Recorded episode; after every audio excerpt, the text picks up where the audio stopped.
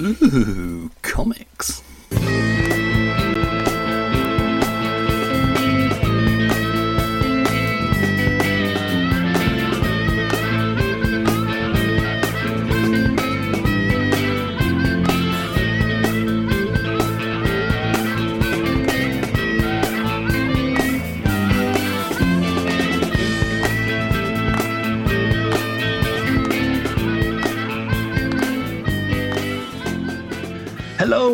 Welcome to Series 2, Episode 1 of Why Comics. I'm Stuart Mulrain, and this week I am joined by Damian Edwardson, uh, one half of the ArtNineTwo project, uh, creator of the Galaxy Grappling Alliance, co creator of Premortis, and host of the Omen to That podcast. Hello, Damian. Hello. And uh, just in case you hear any strange dripping noises, it's about 1,000 degrees in here today. So apologies in advance. That's it. I've had to leave patio door open, so if any cars go bombing by, I'm afraid you just have to deal with it. I can't swelter in it. Yeah, I've got I've got this crazy neighbour who um, has this garage door that sounds like a T Rex. So H was recording a video the other day, like just a lovely bird song video, and then at the end of it, it kind of just goes. "Ah!" it's like, yeah, that's uh, that's the T Rex next door. Yeah. To be fair, that's probably the last thing anybody's expecting in that video. So to be well, I thought it was a really good edit, um, but alas, not. That's when you just want to cut to that Jeff Goldblum clip where there's just "Mummy's very angry," and then just fade to black. Yeah. and then someone will point out that T Rexes didn't make that noise. They just rumble, you know, and all that. And you're like, oh, thanks for that. It. You know, Velociraptors had that. Feathers. They may well have done, but they look shit. yeah, I know. They don't look That's scary emu, with feathers. It's like Jurassic Park with Roddle and Emu. Wouldn't, wouldn't have worked, would it? It just wouldn't work. worked. Just know. like a glam raptor with a boa on.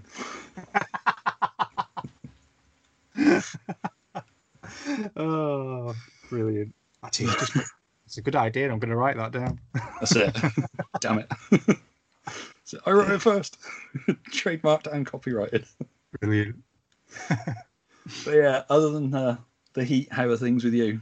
They're all right. Yeah, not too bad. Um, I mean, obviously, as we're recording this, we're in the we're in the sort of. Well, I, I still think we're in the middle of the pandemic, but the government seems to disagree and is encouraging everyone to just go out and party.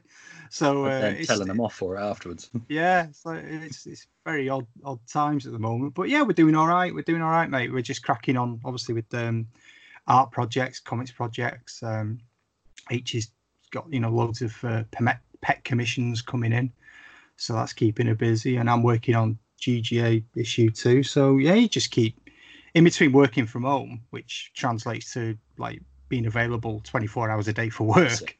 Um, So Yeah, never we're worked hard right. until you work from home, have you? yeah, I know. I know. I used to do it sporadically um, before all this, and and even then, you'd kind of work longer than you normally would because you felt you needed to justify being at home. But now it's just like I just don't know what day it is. That's the problem. I, I, Yeah, no, I think well, a lot of people with if I didn't post up the draw something Sunday thing every week, people wouldn't have a clue it was Sunday. yeah, I'm one of them actually. 'Cause I see it and I go, "Oh, it's Sunday." It's like you know what I mean. Nate should be like, "Oh, is it?"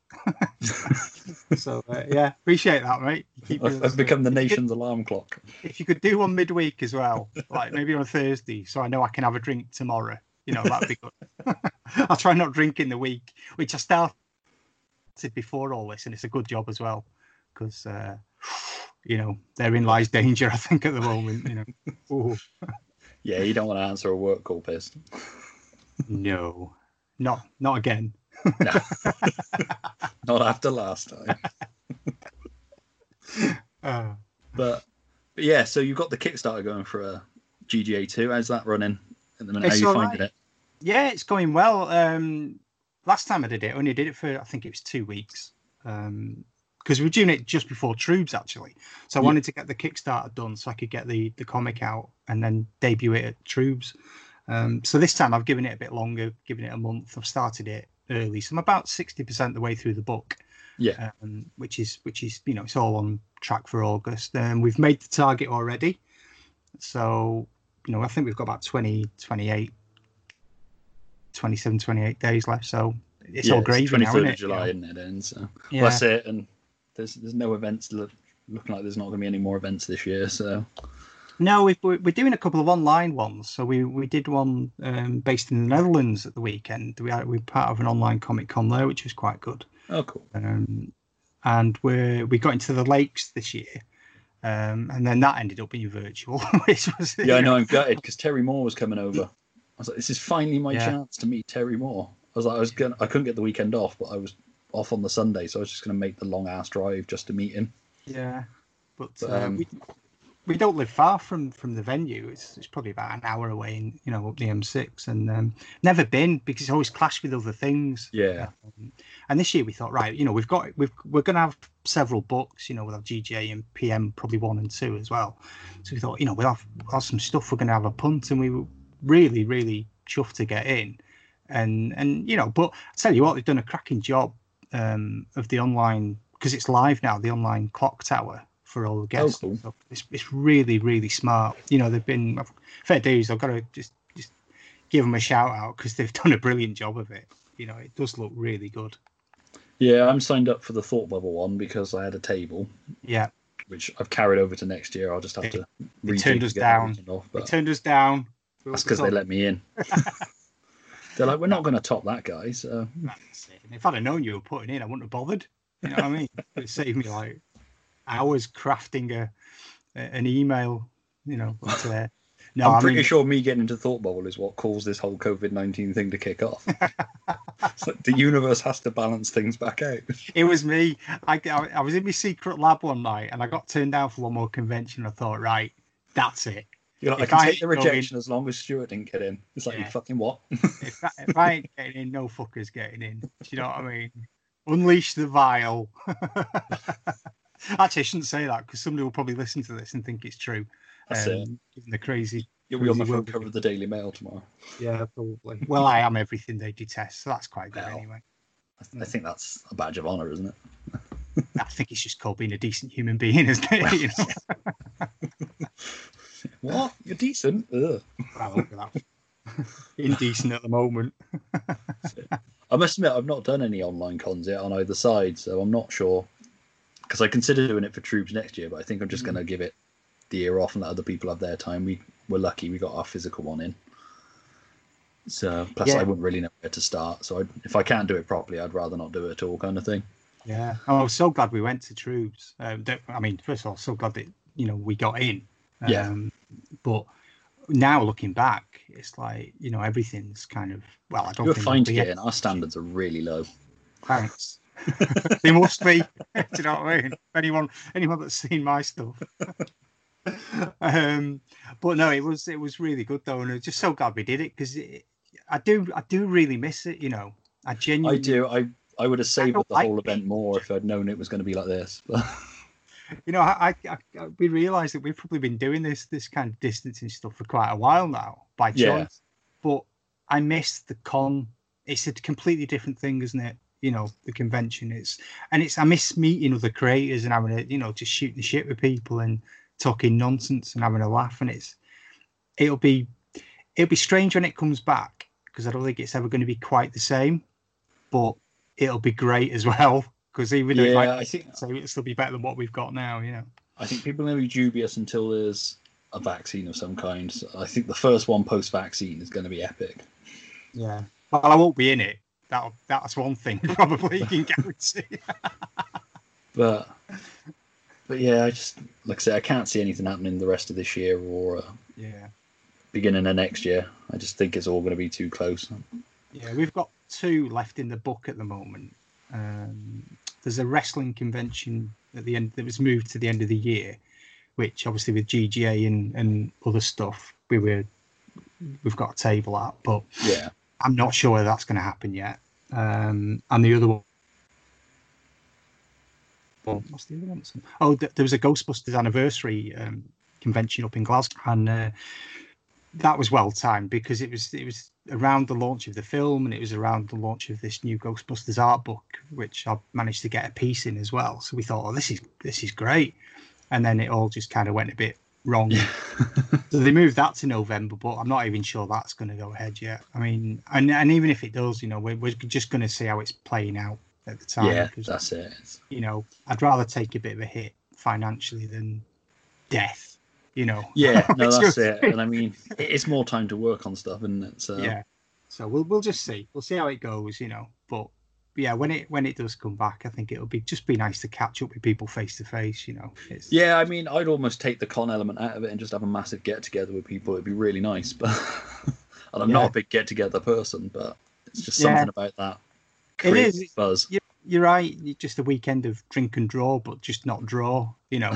um, just that, that kind of a creators get together, I think, could be pretty pretty good. That I think it. That's it. You can't beat it for anything like that. The small press community. I Yeah. don't think there's anything like it. And we, to be fair, we probably sell eighty percent of our books to each other anyway, don't we? So Yeah, that's so it. we probably do all right out of it as well. That's it. It's all sales pitch. Nobody likes each other. We're just pretending because we want you to buy each other's books. But and then you go, look at the state of that. Look at that they're knocking out there. Three pound for that. hey, it was two quid. Sorry. Yeah. I haven't got return address either. You know. Um, so uh, if I can have that after the show, Stuart, just so get me refund, that'd be quite nice if you don't mind. See, you've said it now. I can apply that quote to anything I do in future. so my next comment is going to be three pound, just so I can have on the bag. Three quid for that. You can have that if you want. for three quid. oh fucking hell! I make comics. I haven't got that kind of money. Well, we're all millionaires, mate. Of course we are. Yeah, I'm double millionaire because I got the con money as well. So Well, exactly. I mean, you know, obviously I'm sweltering up in the north where it's unusually hot and sunny, and you're just lying on a yacht in Bermuda, aren't you? If I remember rightly. Ah, Monte Carlo, I'm better than Bermuda. You come- yeah. only the classy places. Well, yeah. Real.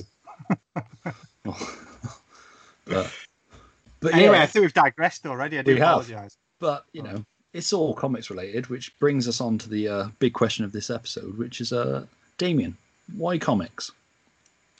Stuart, Mind your own business. I have absolutely no idea.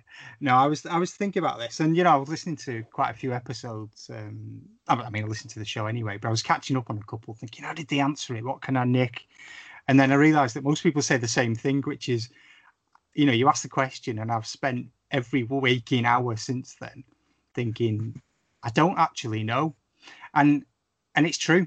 You know, there isn't one thing um, for me that I think it's comics because a, B, or C. For me, it's a it's a whole um, experience, and I'm talking about a current experience and a historical experience, and it just it is me. And it sounds really like tossy that, but I can punctuate my life by um, several things. I can punctuate it by songs I've heard on the radio, and, and I can remember, you know, they take me to where I was, and I can remember what happened. Um, I can punctuate it by films. You know, I'm I'm a huge kind of 80s film fan, 70s and 80s, and I can do that. And comics are another one, and and I think that's what it means to me. Is it, it actually it's like little little sticky tabs through my life timeline. You know, um, Yeah. and it's become more and more prevalent. I think in the last few weeks while we've been kind of locked down, because I've been been doing a bit of a dive into um, the Bronze Age stuff, which was my kind of era. You know that that kind of seventies through the eighties into the Yeah. nineties. But and I've been kind of picking up, you know, digging through my long boxes and finding some gems in there, and realizing I was missing an issue and, and tracking it down and. you know, and and read it. Finally, reading what happened in, you know, the uh, the, the concluding two part with the Justice League of America and Starro, you know, um, and things like that. And it's just, I, I realised I've, I've begun to realise just how important they are to to my development, Yeah. to to me as a person. You know, a lot of my cultural references come from popular media like comics and, and films and things and um, yeah, and I just think it's it's just part of me, you know. Yeah. No, I'm the same. I mean, similar to you, sort of never had a complete run of anything as a kid. You, you kind of got what you could find in the newsagents, or if you were lucky and had a comic shop, Yeah, which most people didn't at the time. I think it was early nineties. I think the first comic shop I ever actually found and went into. Yeah, yeah. And- it's funny, isn't it? Because I grew up. It's like I really envy people that, um, you know, they used to have. They, they lived near comic shops, and and you know, I lived in um, St Helens growing up, Yeah, and we didn't. We didn't. We may have had a comic shop, but I didn't know if it existed. You know, because we didn't have the internet, kids, and you couldn't just Google things and find out where they were. You know, it's like if if somebody didn't tell you or you didn't spot it, you didn't know. And the only way you got comics back then for me was we used to have a news news agents um, at the top of our road, and you know they used to peg them onto a piece of string above the counter. They didn't have a spinner rack, and um, you'd go in and stand. You know, and I was only like probably I'd be what that age, um, seven, seven or eight, and I'd stand there looking up. You know, and I'd be pointing, saying, "Can I have a look at that one? You know, can we look at that one?" And and that was that was where I first used to buy comics. Um, So my they always seemed to put a black line through the dollar price as well, didn't they? Oh, yeah. And you'd say, "Can you keep me that?" And I'll come back, and they'd write your name on it. And you're like, "Well, I'll be back in ten minutes," you know. and you said, "Oh," but it's funny because my first comic memory, and I think I've talked about this on another podcast, was um, it. Strangely enough, it was 2000 AD, and um, Look-in. And I don't know if I mean some people listening to this may or may not even remember Look-in, but it was a kind of TV based magazine and some of the artwork on it, you know, some of the cover artwork alone is just absolutely to die for. You know what I mean? It's just Yeah, early nineties. That was Oh. every week I bought Look-in.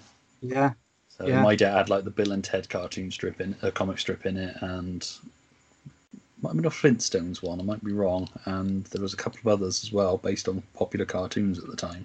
yeah, So, so I sort of post the golden age of Look-in, but yeah. It's funny because it all um, ended. yeah, I was a bit before you, obviously, um, and you know, so mine were things like you know Dick Turpin starring Richard O'Sullivan and things like that, and George and Mildred, you know, all these kinds of things. That's it. They used to do a uh, Robin of Sherwood one as well, didn't they? Yeah, yeah. And there was there was I think loads. the I mean, Fall Guy used to be in it as well, didn't they? it? Yeah, As a they- comic strip. they did anything. I mean, if it was on TV, I think if it was on ITV and they could get a license to do it as a comic strip, they did it, or they could get like the American. one. I'm pretty sure they did a mind. I don't know Yeah. if they did a Minder one in that, or whether that was just in the annuals. But yeah. And the the, uh, the cover artist though, um, you know, was a and I remember this because I talked about this on a, on another show, and he was an Italian guy um, who sort of worked in London. He was called Arnaldo Putzu, and oh my god! I mean, if you Google Look-in covers from like the seventies and eighties, it unbelievable. You I, know, I was stunning on this. unbelievable. And in the interior, you know, some of the some of the artists that worked on the interiors as well were just unbelievable as well. You know, um, Arthur Ranson, people like that. You know, they were they were in there, and it's just uh, so it, the the quality of draftsmanship was was astounding.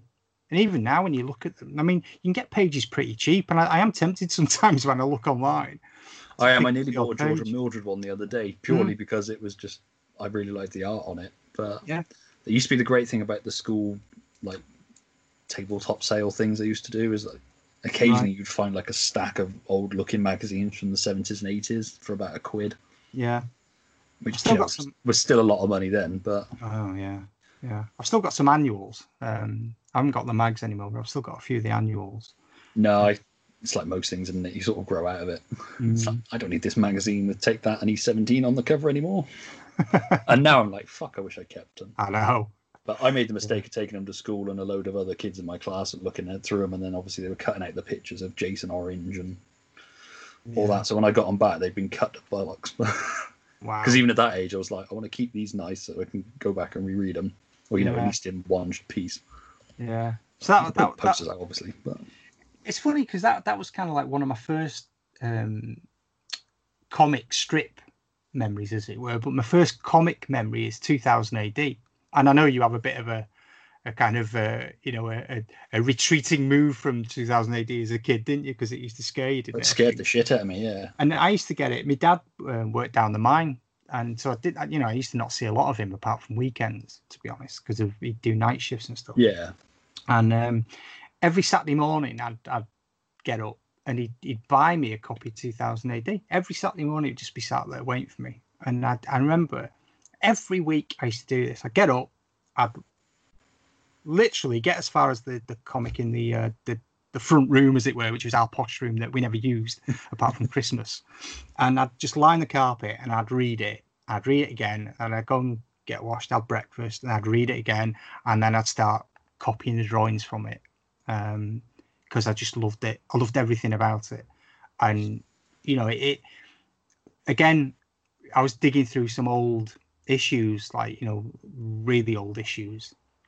And it's just that feeling, the paper, the smell of the paper, um, that beautiful black and I, I call it black and tan more than black and white because the paper was never really white, you know. Yeah. And oh god, it just it already looked like it had thirty blokes smoking next to it for about three oh, weeks. It's, it's beautiful, and it's got as it's got older, it's got you know it's got a bit more tanned, and it's just it's just astounding, absolutely astounding. And my, my big regret with um, 2000 AD is because I had a I had a really good collection, but life circumstances, I've had to move around quite a bit. And obviously, you know, um, I couldn't carry 20, 30 boxes of comics around. So back in the, um, just trying to think when it will be, probably late 90s when I had to move down south. I had to offload a load of comics and stuff. And back then, 2000 AD was kind of, it had no value, you know, and, and I, I got rid of a whole chunk of them. I kept the first i think the first 11 issues I kept. Yeah. And, and, a few others. But I got rid of loads. And now I just think, oh, wished I still had them. You know, I used to, I used to look after them as well, you know, but hey, you know, you, you read them, you enjoy them. And um, that's, that's, that's kind of the thing of being a kid, isn't it? Mm. I think with me, the thing with 2000 is because I was used to like the Turtles comic based on the mm. cartoon that where it's all clean and kind of friendly, and then you look in 2000 AD and it's it's not scratchy, but it's or realistic, but it's much darker sort of drawing. Yeah. And, yeah. And there's some freaky ass shit in it. You're like, there oh, is Judge Death. yeah, yeah, and things like Skizz and stuff like that. You know, that was was quite disturbing. You know what I mean? And and it was it was it was I don't know. It's just something about it that, that really struck a chord with me. I liked odd stuff as a kid. Yeah, you know, I, I liked because again, it was a different time, and it's probably very uh, incorrect to say so, but you know, we used to have a video shop near us where you could go and you know you could basically rent anything. You know, I was about nine, and the guy'd be coming up to me going, "Hey, have you seen this, mate?" And it's like Cannibal Ferox and Cannibal Apocalypse. Do you know what I mean? Porno versions like of ET. Yeah, yeah, on Betamax as well. Just we had a Betamax, which meant we couldn't get everything. Oh yeah, don't mention ET. Yeah, that went badly wrong. Um, See, Betamax is how I discovered pornography as a child. So yeah, that... we had Superman two taped off the telly on Betamax, and we were trying to find it one day, and we just didn't know which tape it was on because they were never labelled. So just put one in, and it was one of my stepdad's pawns. I was like, this is interesting. Well, the trouble with Betamax was you had to keep your finger on for about three hours to go five minutes back. Aye, aye. so you couldn't watch for too long, otherwise you get rumbled. Yeah. Well, we had um, the, the ET story with me, I, I, remember being in this video shop, and he used to rent um, Atari computer games as well. The old uh, Atari 2600 console, you know, the, the the kind of like walnut wood and black. Yeah. you know, and, so we used to because those games back then they were like this was about 1981, 82, and they were like 30 quid to buy them. you know, you could buy a house for not much more than that. And he used to rent them out, you know, and um, I remember going in once and seeing ET and thinking, I didn't know ET was on video. I was like, I can't believe this, you know, because I really wanted to see it. So I rented it, took it home, all sat down, put it on, and uh, it wasn't ET. It was it was ET, but it was it was uh, it was ET extra testicle, and it was like a comedy porn film. And uh, I mean, I can still remember my mum. It was quite broad-minded, to be fair, you know, but she she kind of uh, she, she went don't think this is ET, is it? I'm like, it says ET on the box. And she went, yeah, I don't think it's that, that, we're after. And it's like, that's glowing red, you know. But uh, you know, there you go. You go to so, bed. We're going to finish watching it. yeah. So, it, but that was kind of like my first real comic obsession was 2000 AD, and then we we we ended up having a caravan on the, the North Wales coast we used to go to. A friend had a caravan and they'd let us go up there for, for holidays in summer. And around the coast, um, it was just full of like, you know, gift shops and stuff, but they all had spinner racks. All the camp shops had spinner racks full of comics. And they were always DC. They were always DC comics. Like you very rarely got Marvel, you know. Um, so that's why to this day I'm, you know, I mean I love love X Men and stuff, but I'm I'm probably a DC guy at heart. Yeah, I'm the same. and I get met with you know many a, a raised eyebrow at that statement, but I can't help it. You know, I've, Yeah, it's, it's that weird thing, isn't it? A lot of people seem to be more remember there being more Marvel stuff. I always remember Yeah. there being more DC stuff. Obviously, I bought Marvel stuff, but I wasn't aware it was Marvel because Action Force, Transformers, they were all Marvel UK, and they used occasionally have a backup story like an Iron Man in the back of Transformers, that sort of thing. yeah, But it never really clicked to me. I was always aware of DC, Batman, Superman, that sort of thing. yeah. And the, the first X Men comic I ever saw was um, a, a friend of mine who they used to have a caravan opposite, and he was a bit older than us, and he was a he was a comic. He was in art school, and he, he was he was a comic artist and writer at the time, you know, and he was only about probably 17, 18, something like that, and I was probably about 11 or 12. But because he knew I liked drawing, so I used to sit outside and draw all the time, he just came over and we got chatting, and and that was it then, you know. Um, and he, he said, "Oh, have you ever read this?" And he lived in Stoke, and I can remember they had um they had a brilliant comic shop near them. I think I don't know if it was can't remember what it, what it was called, whether it's called Worlds Apart, but I'm I think I'm conflating that with another shop. But um, they used to have this old comic shop there, and they used to get stuff, and I was so jealous, you know. Yeah. Anyway, he, to be fair, they when they used to come, we bring copies of X Men, and I'd sit and read them, you know, and, and, and all that. Um, and yeah, and he, and he also just another funny story in that he brought one one weekend, um, or a couple of weekends, but one time he brought this this mate of his up who was in art college with as well, and the three of us just sat around this little kind of uh, caravan table drawing for like a whole weekend solid, just drawing, drawing, drawing, and talking comics. You know, and they were both older than me, but just loved it. And they were they really encouraged me to draw. You know, they were like, "You've got to draw and teaching me." And his mate turned out to be um, Shane Oakley, the uh, the artist who's done some brilliant stuff. He did the Albion Yeah. uh, and I mean, he's done um, you know this thing called Forbidden Brides with Neil Gaiman a couple of years ago, which I still say is absolutely the, the most beautiful gothic book I think I've ever read. You know, um, it's just wonderful. The, artwork's tremendous. And I got in touch with him a few years back. And I went, Did you ever come to a caravan site? In, and do you know, he remembered me as well. He went, I remember you. He said, I remember meeting, and you know, he said you were, a, you know, you were a good artist for your age. I'm thinking, well, that, that didn't last, did it? But you know, and it's You went, just I like, remember you. You still got my X Men number. yeah, yeah. no, weird my though, mistake. It- It's weird how things come full circle. Yeah. And, um, you know, and, and and I genuinely do cite them as as the inspiration for me making comics now, because before I met them, and they used to make fanzines and, and comics themselves, you know, and photocopy them and print them. I had no idea that you could make a comic yourself. I just thought it was like, you know, it's just something you couldn't do. And they, they taught me that you can. And yeah, and I, I and I I still credit him to this day, Shane and Chris, for for being the, the guys that, you know, they're, it's their fault people that I turn out the stuff I do. But yeah, yeah. So my, my grew I, I kind of grew into like X Men then. I you know I enjoyed X, but I just couldn't get them. So, you know, the spinner racks were full of things like Justice League and and stuff like that. You know, and Green Lantern. I remember there's always Green Lantern in there, and I used to pick all these things up and devour them. Never got a run of them. You know, the number of stories that I don't know how they ended. was just you know. And recently, I've been going through the long box and looking at gaps and thinking I never did get to the you know and, and ordering the odd issue, and I've just um, I've just done it recently with with the Justice League. I think it's issue one. I think maybe one eight nine and one ninety or one ninety ninety one with the the return of Starro, and it's got that beautiful Brian Bolland cover where all the Yeah. Justice League got starfish on the faces and stuff, you know. And um, I finally got the second issue of that, and I sat sat in bed the other night and I read them on consecutive nights, and oh god, talk about a time machine. Oh my lord. Only took me 39 years to find out what happened. And in typical um, you know, kind of DC stories at the time. Two pages from the end, it's like it's all a complete and utter disaster, and then they wrap it up in about six panels. You know. oh God, yeah, and it, in a way as well, it kind of spoils you a little bit because sometimes I think comics can be too serious now as well, and you know, I mean, and I know we went through that period with, and again, I'll talk about a bit later about you know the Dark Knight 1986, which was a real watershed for me personally yeah. in comics, and I think for comics generally.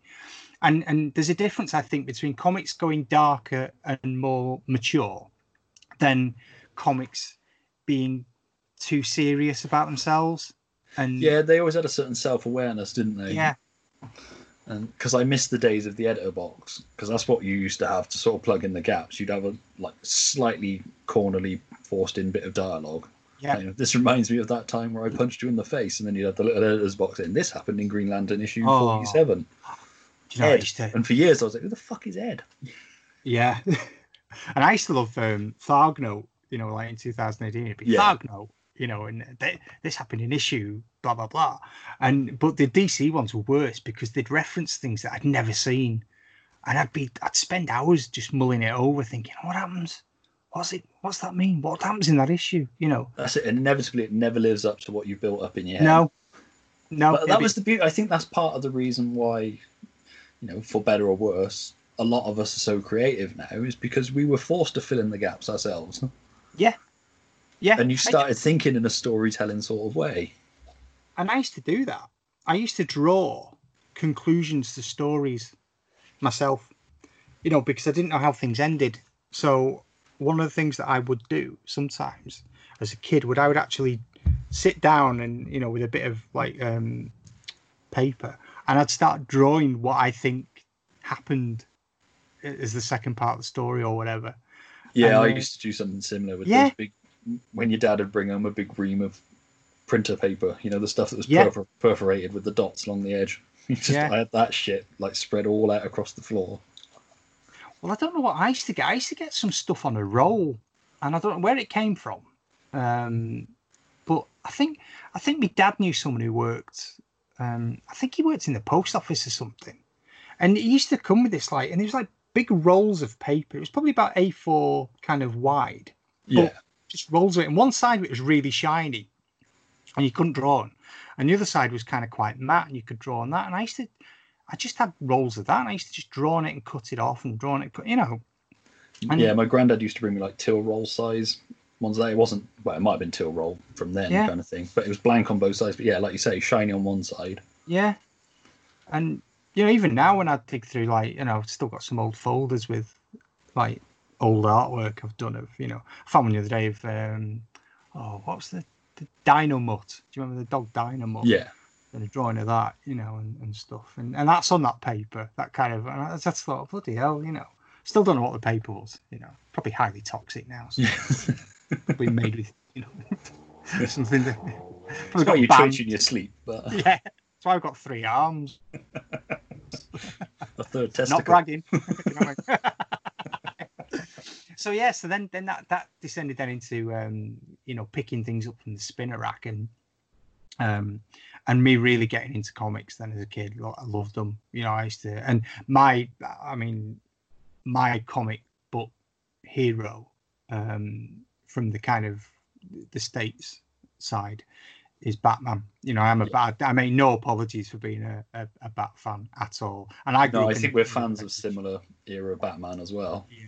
You know, I mean, I'm talking. I'm not talking Batman with a moustache riding a horse, and you know, with a pregnant wife and all this other stuff. You know, um, I'm talking, you know, Gene Colan, Neal Adams, and the, the legend that is Jim Aparo, Batman, yeah. that kind of era.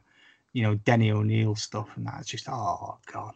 You know, that's it. That late seventies to around Knightfall sort of time is my golden period about. Oh, you know, I, Detective Comics. I think if I if somebody said to me, "What's the greatest comic series you've ever read?" and it wouldn't, it would be Detective Comics. Um, See, I always like Legends of the Dark Knight. Yeah, yeah. I always like like Venom was in that. I think Colt was in that. Um, it was just nice little three, yeah. four issue mini arcs kind of thing. Yeah. Um, But yeah, I- that like the many deaths of Batman, I loved that as a kid, and again, that was one I was missing the middle of. Yeah, yeah. I'm I got it still missing um, part two of that. I was I was looking up the other day. You know the one where, and I can I can remember the cover because it, it burns burns me to think about it. It's the cover with the it's like in the morgue with Commissioner Yeah, all the like, Batmans, lots- Yeah, and that's the one. I'm, I'm got. In fact, I've made a note. I'm going to track it down after this. That was one of Uh, the first Batman ones I read in UK Right. reprint Wow. because obviously the Burton movie had come out not long before, so it was that early '90s period between Batman and Batman Returns. Oh. and it just fucking. I used to read the daily strips because I think the Daily Express used to read. It must have been the Express because that's more paper my dad bought. Used Right. to print the Batman daily strips Right. when the movie came out, so I used to read those. Yeah. And then yeah, many deaths of Batman. I was like, fuck, how many times did they kill Batman? And I'd Yeah. always forgotten until I reread them recently that first issue has no dialogue in it whatsoever. I've not read it for years. I'm I'm going to when I get this this missing issue. I'm going to read the arc again. But yeah. But It's it's all done without any dialogue in it at all. wow. And it's, Unbelievable. it's really good. I think that's probably why it registered so well with me as a kid. yeah. because it was this dark story. I mean, it's not dark by adult context, but as a child kind of thing. Yeah. And it was just beautiful art. I love that blue and grey Batman.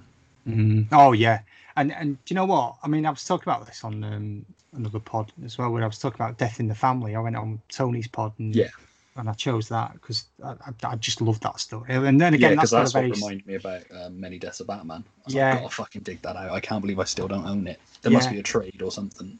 And there's um Ten Nights of the Beast as well, which is a Yeah. brilliant little arc as well. That's that's mad. That it's crackers, um, but brilliant stuff, you know. And and it's funny, but I Batman really does. It sounds really daft, this, but it really does mean a lot to me as a as a symbol of my childhood and growing Yeah. up. And that that sort of grey bat suit with the blue cape and cowl. that's never been. You know, I mean, uh, when did it turn into a black, you know, kind of navy seal? Uh, you know, it was it's just- around 95, I think. I'm sure after Knightfall, it was Dick Grayson for a bit. Yeah. And then Bruce Wayne came back and he had the all black suit. So it must have been around the time of Batman Forever. yeah. Because I never liked that because I was like, he's a fucking ninja. He doesn't need the body armor. No. That's what bothers me with the Batman suit now. Is it's very kind of. I get the, you know the top's Kevlar maybe, because that was the whole Frank Miller thing about having the yellow circle round on the chest, wasn't it? 'Cause it Yeah. gives them something to aim at instead of shooting him in the head. Yeah, but I mean, I, I must confess, I don't, I don't read the Bat books anymore. Um, I don't. I'm. You know, I, I stopped. ooh, again because of family circumstances. I mean, I ended up kind of not being able to really afford to keep collecting, and um, that was at the point when I could start, you know, mail ordering things because Yeah. I was I was earning some money and stuff, but um, I just couldn't afford to keep doing it, and I had to stop, and that would probably be again mid '90s when I stopped. It was, it was after Knightfall and, and all Yeah, that I kind fell out just yeah. after Knightfall and started reading Green Lantern more, and then I did go back into it for a few years before Yeah, New Fifty Two kicked off, and then once they did the Court of Owls thing where they tied the Wayne's murder into Oh. a bigger thing, I was like, why was See, I'm going to get angry now because it's like, and it fucking pisses me off this, right? Because I love canon and, and yeah, things. I'm a real canon. It's a bit weird, but I love canon, and I love canon in, in Star Wars and things like that. I get disproportionately excited at little nods to things, but when DC and their whole universe, I can't. I don't know what's going on anymore. You know, I'm not that old, but you know, I'm, I'm in my, my sort of mid to late forties, but I I can't fucking follow any of it. I don't know, you know. And it's like, hang on a minute, how is he back from the dead? I mean, the the, the mortal sin for me was when they brought you know Jason Todd back because that that story meant so much. To, yeah, no, I completely agree. That whole thing smacked of because it was a bluffing and hush, wasn't it? Yeah. Because he wasn't actually Jason Todd, but you were made to believe he was Jason Todd. And I Yeah. think that went over so well and set like the early internet on fire that they were like, "Fuck, maybe we should bring back Jason Todd." Yeah. and it just like that that did it for me when I, I read about that, and I just thought, I must admit, I was what 14, 15 when I read Death in the Family, and that devastated me. yeah It's like fuck, they killed him because it's so heartbreakingly done as well. Because yeah he thinks he's going to get out, I can he's sort yeah. of got that look of joy on his face, and then it blows up. Well, I've ta- I talked about this because he, you know, I mean, the whole Jason Todd thing for people that didn't weren't around at the time is that you know he, he kind of he was particularly disliked because he was following Dick Grayson, which you kind of think, well, that's that's a tough gig for real Bat fans back then to swallow yeah, anyway. he- and he was a gobby little shite. and he was, and he was set up that way. And then they tried to kind of, um, you know, make him a bit more human, but it didn't work. So then they just started up in the ante, and he, you know, he starts getting a bit more and more kind of dangerous and positively kind of, you know, like just downright lunatic at sometimes. And you could see it wasn't going to end well. And but they did this uh, this story out where you got to phone in about whether he lived or died, and you know that, that famous story that they had two issues of um, two copies of issue three, where he lives or dies, you know, and you know they they he ended up getting killed uh, as a result. very narrow margin, wasn't it? In the end. Yeah, it was. I, I did have the numbers written down somewhere because I, I did a piece on it, but I can't remember. But it was like it was a very small number, and apparently six hours before the um the sort of the final toll, as it were, he was in the lead quite a bit to live.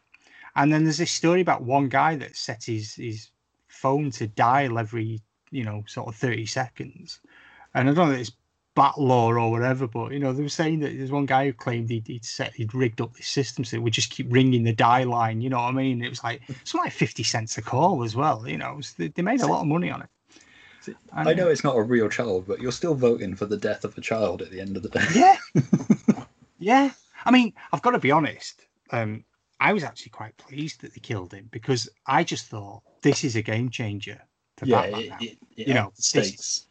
and it, it really did and it shocked me because i i kind of always thought um yeah he won't die they'll they'll do something to keep it going but um when they did kill him it was just thought jesus this is so monumental now in the world of batman. And and and the other thing with that that story arc as well is that it's the first time i became really aware of canon in comics. Yeah, and it's kind of like it's a weird one this because Dark Knight Returns um, came out before Death in the Family, and there's there's a there's a panel in there where obviously Batman's in the Batcave looking at this shrine of Robin, and it's just his kind of his suit and his, his mask and stuff, and you know, and he, he infers about what happened to Robin, and as you know, and and I remember sitting there thinking, "Wow, what what what happens here? What's what's happened here? And and then you know the whole thing then comes around to um, uh, Killing Joke, which was again um, released prior to, to the Death in the Family arc, and there's the the infamous scene where the Joker shoots uh, Barbara Gordon and paralyzes her. And one of the opening panels within Death in the Family makes reference to Killing Joke, makes reference to you know uh, one of the goons, Joker's goons, is saying, "Well, I don't think the Bat guy is going to be too happy seeing you after what you did to to you know Gordon's daughter." And I just thought, and honestly, that just blew my mind. That yeah. I was just like, holy shit, this is talking about a completely different book because I had no concept of of books. You know, you just assumed that these were stories told in other, you know, like a different kind of view of, of a story. I didn't think it was all one one canon. And arguably that's been shot to shit now, thanks DC. Yeah, But again, that would the be the other thing that I'd argue should never have been undone because you Yeah. finally had a positive disabled character. Not, Yeah. you know, but It was you know, actually you, more you had a disabled character that was a superhero. Yeah, and they, they they made her actually more, and I don't mean useful in a way is you know she wasn't useful. But Yeah. what I mean is that they actually made her a better character because Yeah. she, rel- you know, she her real superpower was her intelligence and, and stuff, and they just ruined it. But that that's the first time that I, I saw something and I was like, shit, you know, and. I can still remember. I mean, to think about it now. I'm getting quite excited just thinking about it because I can still remember the feeling of reading it and going, "Hang on a minute, that that refers to something else," and that just freaked me right out. Freaked me out. And so that whole, whole kind of era of Batman, and and you know when we got to 1989 um, with the Tim Burton that summer with I mean because I'll just say now that Michael Keaton is is the best Batman we've ever had on the Yeah. big screen, and you can argue, but you're wrong. He is just he is Batman, and I mean recently the news that that Batman, you know, he may be reprising the role. And as much as I don't really want to see Flashpoint, 'cause it'll be a it'll be a shit show. I'd watch it if he's in it.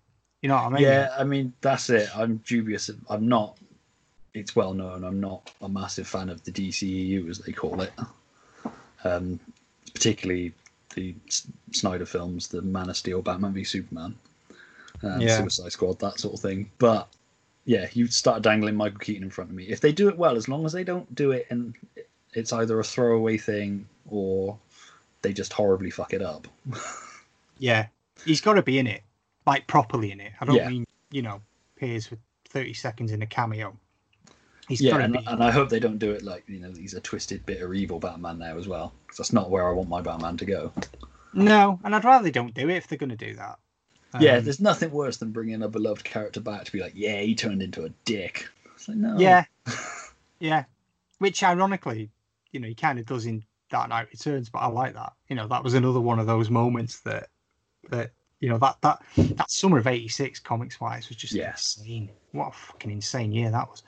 And um, Dark Knight Returns, I just adore that book. And yes, you know, it's problematic now. There's this things, but hey, there's we've talked about this before the show where there's you can find problematic issues in most things, particularly of, of that 70s and 80s era.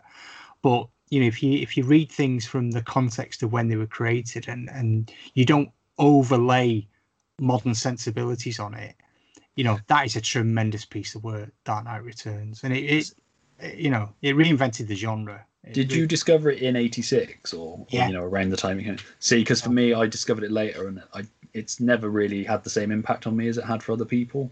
Mm. I think, like I've said before on other things, I think for me it wasn't what I was looking for in a Batman Superman story at the time, Mm. kind of thing. So Yeah, I, that, always yeah. understood the importance of it, but for Yeah. me, it's just always been a little bit.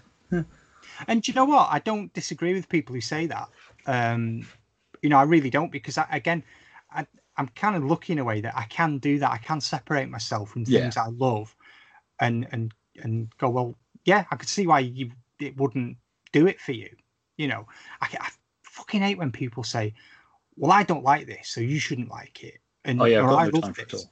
And I'm like, Like I "Oh, say, I I fully understand why people love it, and I whether I like it or not, I 100% understand the cultural impact that it Yeah. had on comics and the importance of it. And like I say, I wouldn't want to be in a world where it didn't exist because I don't think comics would be where they are or were then in that Yeah, golden period that I love.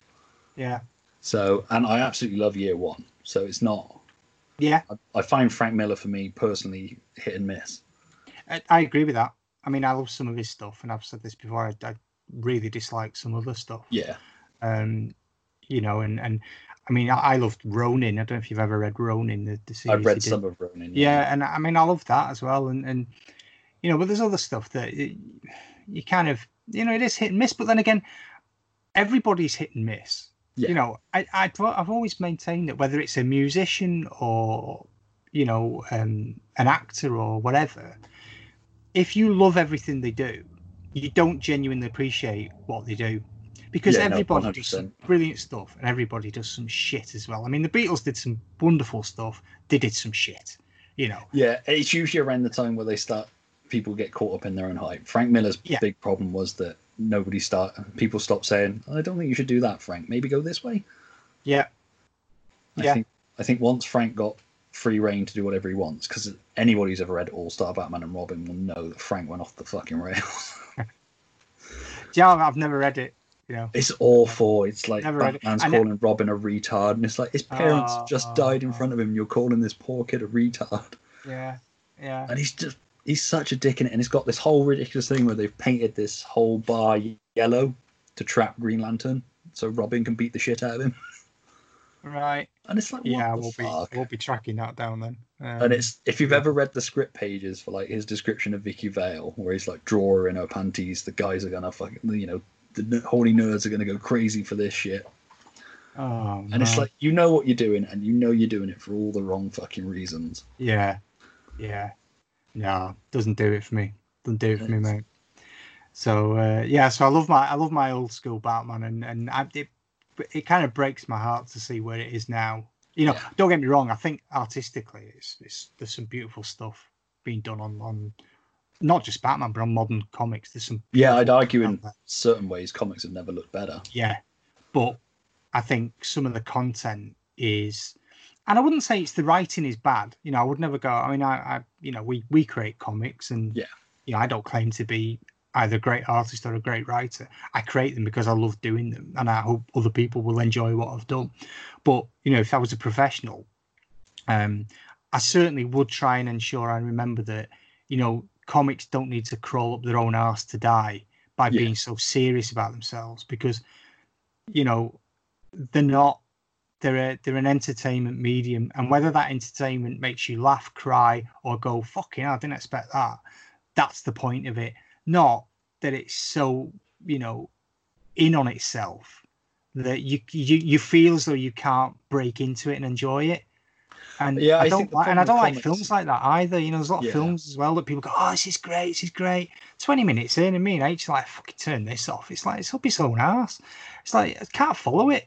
You know, I enjoy things that make you think, but when I don't know what the fuck's going on, because it's so clever, I just I'm like, yeah, this it's not for me. This, you know. Look, you just didn't understand Mamma Mia 2. Here we go again. Oh, Joe, don't start with ABBA. Fucking hate ABBA. I do. No, I seriously, I have this real pathological hatred for all things ABBA. I think they're the most overrated band ever. They're a, you know, they did some decent pop songs, and it, all this stems from my sister. Um, had Super Trooper when it came out, and she's uh, she's four years older than me, and she used to force me to dance to Super Trooper. She put it on the, the record and forced me to dance, and like, and I used to be crying and dancing because I just and I and you know because she had nobody else to dance with, so it was like because I was the younger brother, I was the youngest of the family. I, I had like no choice, you know, and um yeah, and I oh scarred me for life. But I, I despise. I have to turn them off if they come on. Honestly, drives me mad. I- Obviously, I didn't know that when I brought up these deep rooted issues. Fucking hell. I'll be getting a load of hate mail off ABBA fans now, won't I? You know what I mean? But I- I think- overrated. I think the problem with comics now is the same problem there are with movies that everybody's trying to build a franchise out of it. Yeah. Instead of telling good stories, it's laying groundwork for other things that will probably never pay off because you won't complete the run. Yeah. Or you'll reboot it in a, by about issue 40. So, Yeah. Yeah. I, I absolutely agree. Because it's all everybody's trying to play a long game, aren't they? yeah. And and the way you play a long game is by doing lots of really good short games that people enjoy. You know, in my view, I mean, you know, I could be wrong, but and don't get me wrong though. I mean, the exception to the rule, I think, with that is John Wagner. Um, Yeah. Who, when you look at the body of work he's done with Dredd over the last forty years, and how, you know, you you reread some of the old and and then he'll make a mention of it about ten years later, and you're thinking, oh, I love that shit. And then I love stuff like that. 40 years in he's making a reference to something. And and you know and again it's that kind of canon thing where not everyone will get it but it's not it's not such a blatant reference that everyone will go like oh I don't understand that now. It's ruined it. But it's one of those things that you read it going hang on a minute. You know then you'll go through your back issues and it's like holy shit. You know it's like these stories have been bubbling under for like 20 30 40 years and he brings them back and you just think I don't know how he does it, you know. I mean, that that to me is a sign of someone who's still at the top of the game. I just Yeah. think John's a he's a he's a beautiful writer, but oh man, I think you know as far as British writers go, he's he's up he's up there in the top three definitely. You know, I still think the biggest mistake 2000 AD are making is not letting him do his final Dredd story. yeah, I know. It doesn't have to be canon. It can be like a 2000 AD equivalent of Elseworlds or like Logan Yeah. or whatever. But just let him tell that story. Well, they're going to have to screw with continued uh, continuity. Sorry. Yeah. Anyway, because you know, if you look at um, Strontium Dog, you know, which is set in the same sort of um, world as as Dredd. You know, the the atomic war happens in. I Yeah. think it's not not that far off now in reality. So they're either going to have to wipe everyone out, Yeah. or they're going to have to, you know, sort of. Uh, is it retcon where they go back and? Yeah. I always get the two mixed up. They're going to have to do something. So I mean, I've always this thought that you know they could allow John to write, and he may have done it. I don't know. You know, for all we know, there could be a script there about the death of Dredd, but it could be set in the I future. think because he did a panel at Leamington that Tony moderated. And Yeah, I I'm couldn't he either that, said in yeah. that that he'd written he'd written it and he had the story and they just won't let him turn it into a comic, Oh, or that he's at least got the idea there. But I just think it's a great shame that they just won't. Like I Yeah. say, it doesn't have to be canon. It can just be a curio kind Yeah. of thing. If nothing else, people would fucking lap it up. You put And it it out in a nice prestige magazine Yeah, or you know graphic novel, and people go ape shit, wouldn't they? they fucking would. I mean, I'm not a massive Dredd fan, gonna- but I'd be I'm- all I'm- over that. Oh god, imagine. Just imagine you get Bolland back to draw it as well. Fucking hell. That's it. Gonna, I'm gonna have to have a. It's good job I'm sitting down. I tell you. Just thought of that. I'm hot already. I got, got sweat on now. Your oh, ET's to England. so yes, that, that kind of um, just just coming off Batman then before all the I get accused of being a bat bore again. Uh, you know, I used to love all the kind of action comics, the Superman stuff. I was a big fan of Superman in that same era, and I'm just actually going through at the moment um, my Teen Titans collection, my new Teen Titans, where I've got Yeah. I've realised that I'm about five issues off the first forty run because I stopped reading it when it became Tales of the New Teen Titans. I thought don't like it now they've changed it. it's weird. It's one of the things you do as a kid, is it? And I stopped buying it. So I'm, I'm filling them gaps and I'm going to read through that whole um, arc again. And I'm, I recently filled in a few gaps for uh, the original Crisis and Infinite Earth. So I'm going to read through those as well, you know. See, Um, I've never read the complete Crisis on Infinite Earths. I'm always tempted by that set that's like 20 books that make Yeah. up the whole Crisis story with all the spin offs and bubble bits and that. Yeah. It's like 400 quid to buy the Prestige thing.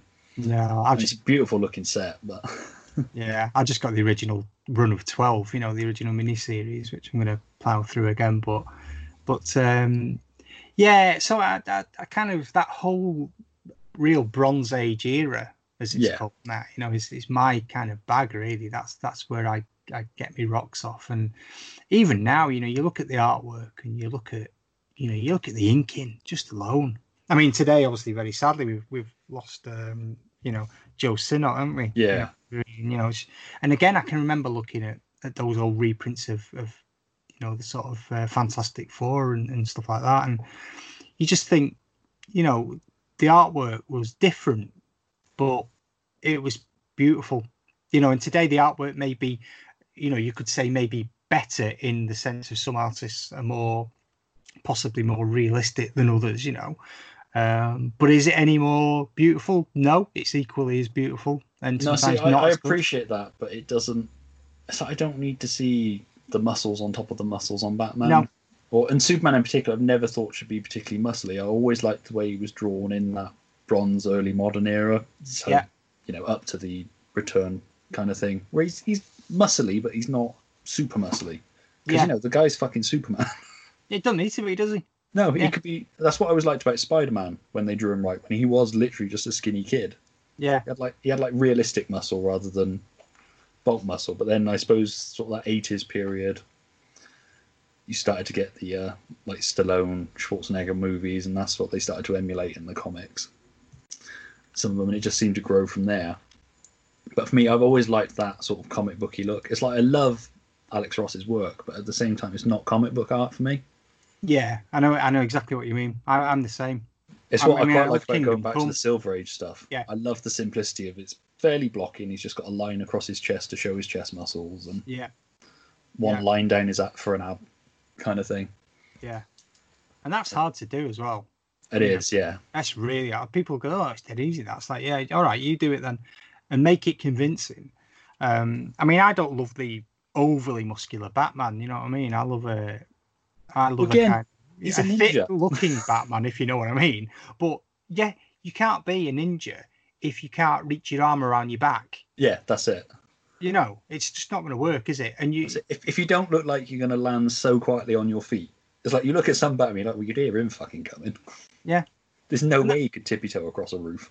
and that was the beautiful bit about um, going back to the the '89 Keaton film. Um, we straight back onto Batman again. There's a surprise for me. Um, and that, that summer of Batman. If you if you lived through that 1989 summer of Batman, then well done because that was just insane. That was the most ins- that was Batmania, and oh man, oh me, I said, nobody believes me. It's like people were getting the bat symbol cut into their heads. yeah, they were, yeah, yeah, It's like you go in the hairdressers and ask for it. I was never allowed it. I was always gutted. I'm glad now, but I hated my parents at the time for being like, no, you can't have a bat symbol shaved into your head. Oh, It's like God. all the other kids have. and and that film holds up. But the thing I like about Batman, I mean, I, I like the uh, uh, Batman Returns as well. See, I must admit, I prefer Batman Returns, but I think Yeah. that was the first one I saw in the cinema, so it had a bit more impact on me. Yeah, yeah. Because I um, was, I was ready to hate Tim Burton's Batman because I loved the Adam West TV series. yeah, So Yeah. I was looking at, it, I was like, that ain't fucking Batman. Batman don't dangle people off a building and threaten them. yeah. But And it's like, oh, where the man, fuck's Robin? It was good though, wasn't it? But and then And I the- saw it and I fucking loved it. and I used to watch bit- that film once a week. Yeah, At the bit I least. loved about it was was talking about the uh, the the suit. You know, was Yeah. the fact that they go, "Oh, look, you can hardly move in it." It's like, yeah, exactly. Because in real life, if you were concentrating on having a suit that would stop you getting shot, which he does, then you're not going to be able to move in it like a ninja. Do you know what I mean? It's like the two things don't work, and it worked perfectly. You know, you look at that kind of almost staccato style of fighting that he has. It's because he has to. You know, the it. just the way he move moves, like the way he spins round, Oh, God. particularly in Batman Returns when he spins round to watch the zoo exploding at the end. Yeah, Just the way he moves with that, and it's kind of blocky. I always liked the, although I'm not a fan of the film, the George Clooney interview where they were interviewing about it was a day on set as Batman. He was like, "Well, I managed to turn my head, so that was a pretty big day." fair play. It's like because Yeah. you're like in it and you can't see either side of you. You can just see Yeah. pretty much dead ahead, Yeah, yeah, kind of thing. But that's the one thing I did like about the Affleck Batman is I did really like that suit and I really liked the way he moved. yeah, It's probably the closest I've seen to a live action way Batman would move on screen, kind of thing. yeah, yeah. It's it's funny, isn't it? Because um, I never got on with the uh, the Nolan films. Just they bore me. They just but and again, you know, beautifully shot. Don't get me wrong. You know, um, tremendous, tremendously visuals, but it's too serious for itself. You know what I mean? And uh, I don't know. I just I just think there's there's something more to Batman that that Yeah, you know, and to good characters. It's like the greatest Superman movie is Christopher Reeve Superman. yeah, You know, one and I, hundred percent. oh god, and those. I mean, fourth one maybe is it's dodgy, but the first three, even the third one with Richard Pryor, who I love as well. you Yeah, know, the third one's a I- Richard Pryor movie with Superman in it. That- Yeah. again, that terrified me as a kid when she gets sucked into that computer. Yeah. Oh God, yeah, yeah. And the fact that Richard Pryor didn't have a clue actually what was going on because he was completely coked out. of He I didn't even know he made the film apparently. You know, um, which and I love Richard Pryor. I mean, I love know, Richard Pryor as well. and you know, but Christopher Reeve was you couldn't have cast a better person than Christopher Reeve for Superman. It's just wonderful. The build of him was right, you know, and he, he was a great actor in it as well. You know, he, he, I've never seen Clark Kent Superman portrayed as well as No. as he did it ever. And and yes, you know, oh look, he's got a curl and no glasses. it's Superman, but it's it's just believable, isn't it? You know, it's just he just does it so well. The bumbling, He's just so earnest, and it's not. Oh, It's not in a shitty, corny way. It's just wonderfully. It's you would you genuinely believe in him. yeah, And like Yeah. I say, that the whole bit at the end where he flies past camera and he gives a little smile as he goes, Oh. "That's fucking Superman." I know. I remember There's- watching that in the cinema. I got to see it in the cinema. I mean, basically, my mum and dad used to fucking despair because I would, I would cut the little photographs of film movie posters that used to be in the local papers. Yeah. I'd cut them out and I'd stick them all around the house. You know what I mean? I used to do the like- same with the magazine. You used to get free in the cinema. Yeah, Cut the little posters out, and my room was covered in them. It looked like a ah. cinema had like you know thrown up in there. yeah. And I remember them, them taking me, my brother, and my sister, and, and they were being very cryptic, saying, "What time's it start?" Me thinking, "What are you on about?" You know. And then they're like, "Get in the car, car kids," you know. And they went and dropped us off at uh, this this little flea pit cinema, and we were watching Superman the movie. And oh fucking hell, oh, man, you know what I mean? Yeah, It's like I could, I, I just couldn't. Even now, you you you watch the guy fly convincingly on screen, and you know, all right, people looking at him, going, oh, look at you, it's a bit ropey. It's like, yeah, we tell you what, you be my age, Uh, you know, watching that film in a cinema when that was the height of like, you know, special effects, and you tell me that you don't fall in love with that film, and it just gets everything right about Superman. You know, it gets the character right. You know, it, it's just everything, isn't it? You know, he, he's he's just it's just brilliant. That's it. And have- if you don't get chills on the back of your neck when that opening credits start, and then it hits the thing and Superman appears on the screen, if you got a mixture of like chills and almost in tears at it, Yeah, you're pretty much dead inside. But yeah, you, you don't deserve to be there, do you? You know, I, I think that's the problem with Superman. Though, is I think people overthink him. It was a problem in the Yeah. comics for a long time as well, particularly the New Fifty Two. I get that there are people who don't like the Big Blue Boy Scout kind of thing, but that is who Superman is. Unfortunately, I mean, he was a dick in the early days. If you ever go back and read some of the early Siegel and Shuster ones, yeah, where it's like. Uh, the best way to get these buildings repaired is if I knock them all down. it's like, what? Whoa, whoa, whoa, soups.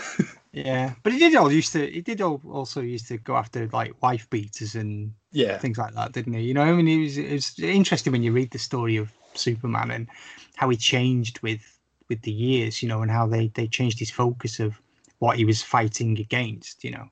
Um, but yeah, I mean, he obviously has been a bit of a dick, and because I was a bat guy, you know, Yeah. I've always had this. I, I love Superman, but I've always had this thing that you know, I'm kind of with Batman that you know he can be a bit of a smart ass at Yeah. times, Superman, and he's like, you know, yeah, all right, Boy Scout, you know what I mean?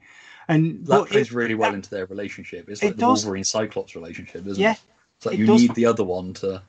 And again that end of um, Dark Knight Returns when Superman rumbles him. You know, Yeah. so spoiler if you've never read it, but it's tough shit. You should have read it by now. Where you know they think that you know Bruce is dead and they're burying him. And there's the funeral, and then Superman just hears the heartbeat, and and he he hears it, and he doesn't say anything, and you think, yeah, you know what I mean? It's, Yeah, it's- that's my one Yeah. redeeming thing with Frank Miller with Superman because I always felt Frank Miller just doesn't like Superman and doesn't understand Superman. But then there's that one bit I'm like, oh, maybe there there's something there. Yeah, yeah. Did you read that new um, Miller series, Superman Year One? no, the Superman and Miller's name together just Yeah. turned I me think- off instantly. I picked up the first issue, and uh, I, I just couldn't really get on with it. You know, No, like I said, I don't think he understands Superman. I think it's a problem with a lot of writers. Like I say, Yeah. it's certainly been the problem with the last couple of films. yeah, Um, I mean, I'll give the new Superman on TV, the one who appears in Supergirl. There's some really nice touches with him. right. I've never seen it, so I. There's like a bit where he lands in like the DEO is what they call it in it, right. and as he's going through, he's greeting all of the troops he knows by name. I'm like, that's such a fucking Superman thing. that is Superman, isn't it? Yeah, yeah. That, that he'd take the time, he would remember that person's name, so next Yeah. time we saw him, but oh, you're right, Carlisle's the wife, kind of thing. Oh fucking hell, yeah. No, that's good. I, But, I uh, like that. I like that. But uh, yeah, so that's that was my kind of um, my era, I could say, and and on the British side as well. I I, I used to love. I don't know if you remember this, but there was a, a magazine called Warrior that came out. Um, I, I remember Warrior. I don't know whether I ever read it. I used to read Battle for Action Force, and then for Storm Force after that. fucking love Warrior. Love Warrior. I loved everything about it. It was again though, I had a patchy collection of it. Yeah. Um, you know, and I used to have to I used to make my dad take me to comic marts in, in Manchester and stuff. And I'd, I'd try and track down copies. And I always remember my dad, you can imagine my dad, he was like, you know, ex miner and you know, he'd been a bouncer in a holiday camp and things like that, you know what I mean? And then one day we were stood there and he, he stood next to a guy dressed head to toe as Captain Scarlet. And this was before cosplay was a thing. you know, I can just remember my dad looking at this fella going, You all right? And this fella going like, Hiya. And I thought, please don't say anything, Dad. And he went, Nice act. Like that, that's all he said. And I was like, my ass was nipping. I thought, oh, he's gonna he's gonna drag me out of here. But my dad's cool like that. I was going to say, I was- fair play to your dad for taking. My dad would never have taken me to anything like that. Oh, he was cool. He, he you know, he didn't never really understood it all and didn't want to and didn't pretend to. And he wasn't one of those that you know, into he just knew it was my thing.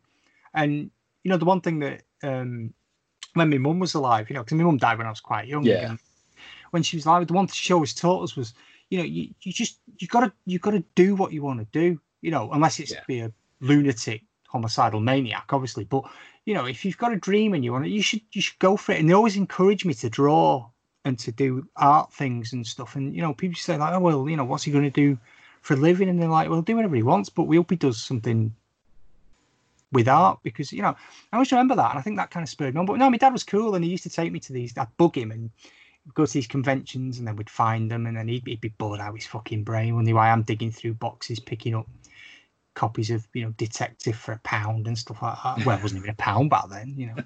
Um, but yeah, yeah, it's great, and and I think, Jesus, the things that I'd done that I didn't do, like the people that were at these these events, you know. Um, I mean, I was at one event, and I can't. I think it was around eighty five or eighty six, and um, I met Alan Moore, John Totleben, and Steve Bissette when they were on the Swamp Thing run. Nice. And I've got a signed. I found it in Longbox because I thought I'd lost it, and I found it, and it's a signed issue of number. I think it's number thirty-one of Saga of Swamp Thing that they all sign, and I can remember getting it, and and you just think, God, and I can remember artwork like you know 2000 AD artists with artwork for sale for like a couple of quid, you know, it's nothing, and you think, Christ, you know, you, oh, just you just you just wish you could go back sometimes, and not not because I'm not I'm not trying to speculate. I don't want to buy artwork because I want to say, oh, I've got artwork and it's worth six grand. You know, and all that bollocks people do. It's like slabbing yeah. comics, isn't it? Oh, you don't know, get me started. fucking slab you. It's like, you know, this is what drives me mad about trying to find issues that I want to complete a run. Is, you know, it's completely fucked up the collecting game for people like me, and probably like yourself, who just want to buy comics to read them. Yeah. You know, and, and read a run of them. And now, you know, all you can find are fucking CGC graded bullshit, you know, and it's like everyone's doing their own grading. So you end up ordering a book for like, you know, that's a, I don't know, very fine plus near mint or whatever. And it doesn't look any different to me than all my books, which I've just yeah, read. Just, you know, it's just. I mean, I bag and board all my comics, but that's yeah. just to keep them, you know, from getting. Just respect them. Because they're an art. They're not. But they're there to be read. I got, I got no time for. It's like I'm on several like comic book selling groups on Facebook and that, and the mm. amount of fuckers that are like, "What shall I get? What shall I buy to get slabbed?" It's like buy oh, it because you want to read it. It's it like. I mean, my my thing's always been that you know it's my collection. I'll treat it how I like. Once I'm dead, it's my kid's problem. Yeah. You know. Yeah. I mean, the only thing I I, I have to do is because I'm obviously working through and I've got quite a lot of old stuff down. And a lot of it I didn't realise was quite valuable, you know, because I, I don't look at it in that sense. So I don't look. no, I don't. Oh, I've got a couple worth of that valuable, but when you're scrolling through eBay to find the odd issue, and then you look and go, oh, "I've got that," and go, "Oh fuck, that's worth like ninety quid." Oh, right, definitely has that. You know, so I need to make a list for H just so she doesn't get. You know, if I if I die first, which is probably inevitable to be fair. She's not going to get like ripped off. Do you know what I mean? But yeah, I don't. I, I, hate it. You know, I hate that whole culture of. I do, and God forbid anything new coming out gets any kind of ah. buzz about it because it's fucking flippers will buy it and fucking sell it for three, four, five times the price. And I fell for it. I fell for it in the nineties when I was buying, you know, variant covers of things. Oh, we all did. and you know, fucking hologram covers of of X Men and Wolverine, and actually, the the standard cover was much nicer. You know, and yeah. I paid like I don't know, you might have paid four quid for something, and it's worth four quid today. and you're like, well, that was a fucking investment, wasn't it? But the non-variant cover, because so few people bought it, yeah. was worth a fortune. yeah, I know. But it just that whole side of the business and the whole side of the comics collecting, it really, really turns me cold. Right. It, it does. I mean, we've all done that thing of like, certainly early on with my Death of Superman issue, I was like, this is going to be worse than the one day, so I'm going to make sure I look after that. And then after a certain point, I was like, the black bag? Yeah. Yeah. It's like, I'll keep all the bits together nice with it, but it's never going to be worth a lot because they printed so many, and it's probably not a first printing that I've got anyway. and do you know what? I always remember a, a, a phrase that my mum used to use, again, strangely.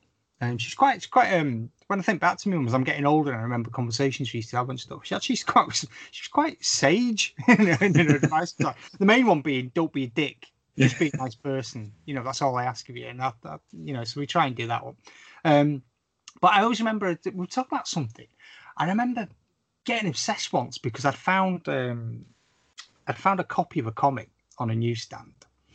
And for some reason, I'd got it into my head that if you found one that only had the US price on it, that it was worth more money. Yeah. I don't know why, and I don't know where I got this from. This is before. It's a weird thing with collectors that they're not yeah. interested in pence copies, even though pence copies are generally first printing, and so in theory yeah. should be worth more. Don't care, you know. But again, I don't give a shit. I, I, think I got a bit, and I remember saying, oh, "I want that," and my mum's going, "Well, that one's that's a bit battered. Why don't you get the other one that's nice? And I'm like, oh no, because this one's going to be worth more. And I remember my mum saying, everything is only worth what it means to you. Yeah. And I remember thinking, fuck it. And I've taken that with me as I've got older and thought, you know, you're right.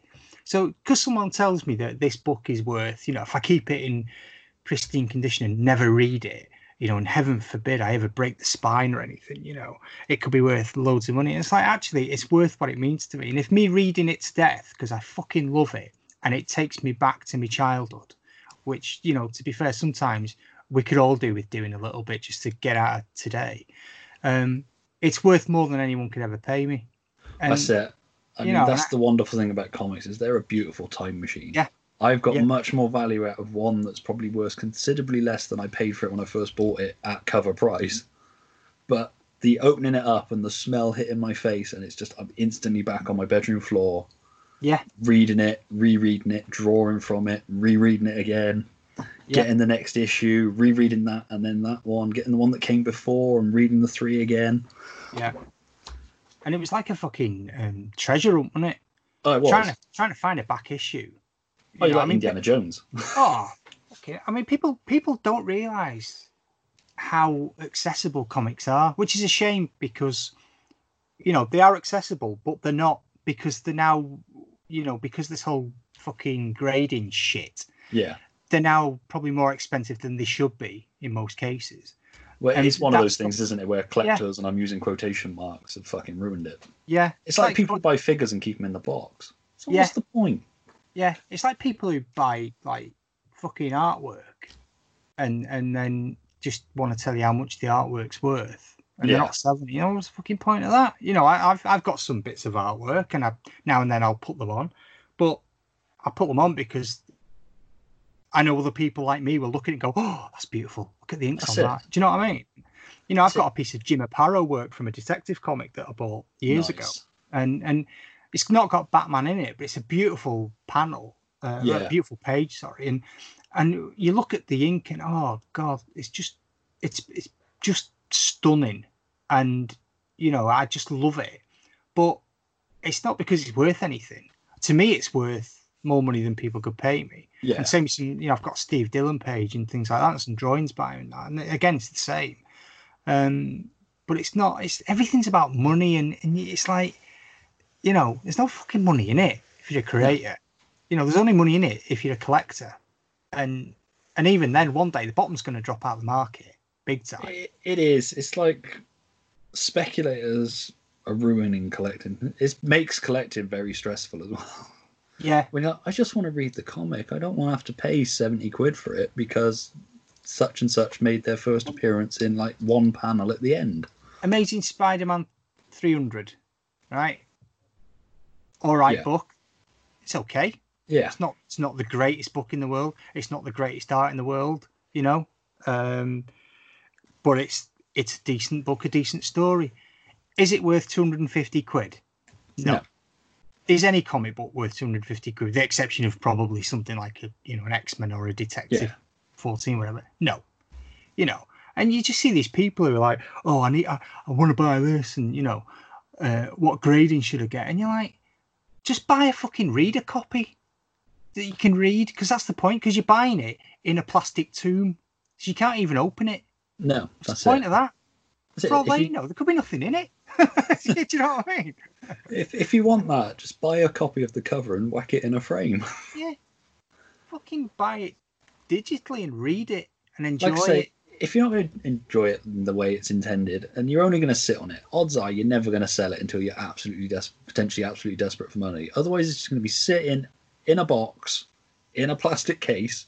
yeah Occasionally, you'll go through it and go, "Oh yeah, I got bought that. That's worth hmm, whatever now." Yeah. And then you'll pop it back in that box, and you'll never look at it again until next time you go to that box.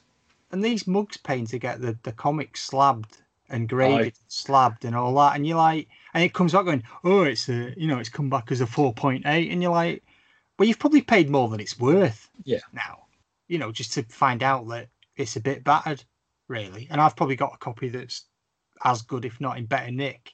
And you know what? I'm gonna take it out of the bag and I'm gonna read it. Do you know what I mean? It's like, And I'm going to look at all those adverts that are in it for like weird peanut butter things and Yeah, and we never had over here, but I, I tell you what, I was showing it to H the other day when I was reading this this JLA in bed. It's like there's an insight into our our world. eh?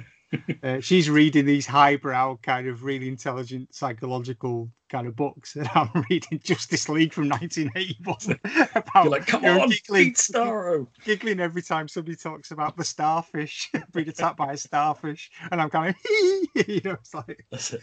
but So H is like, did you know that this is a thing? really deep stuff. And you're like, did you know that they get star off their face with fire?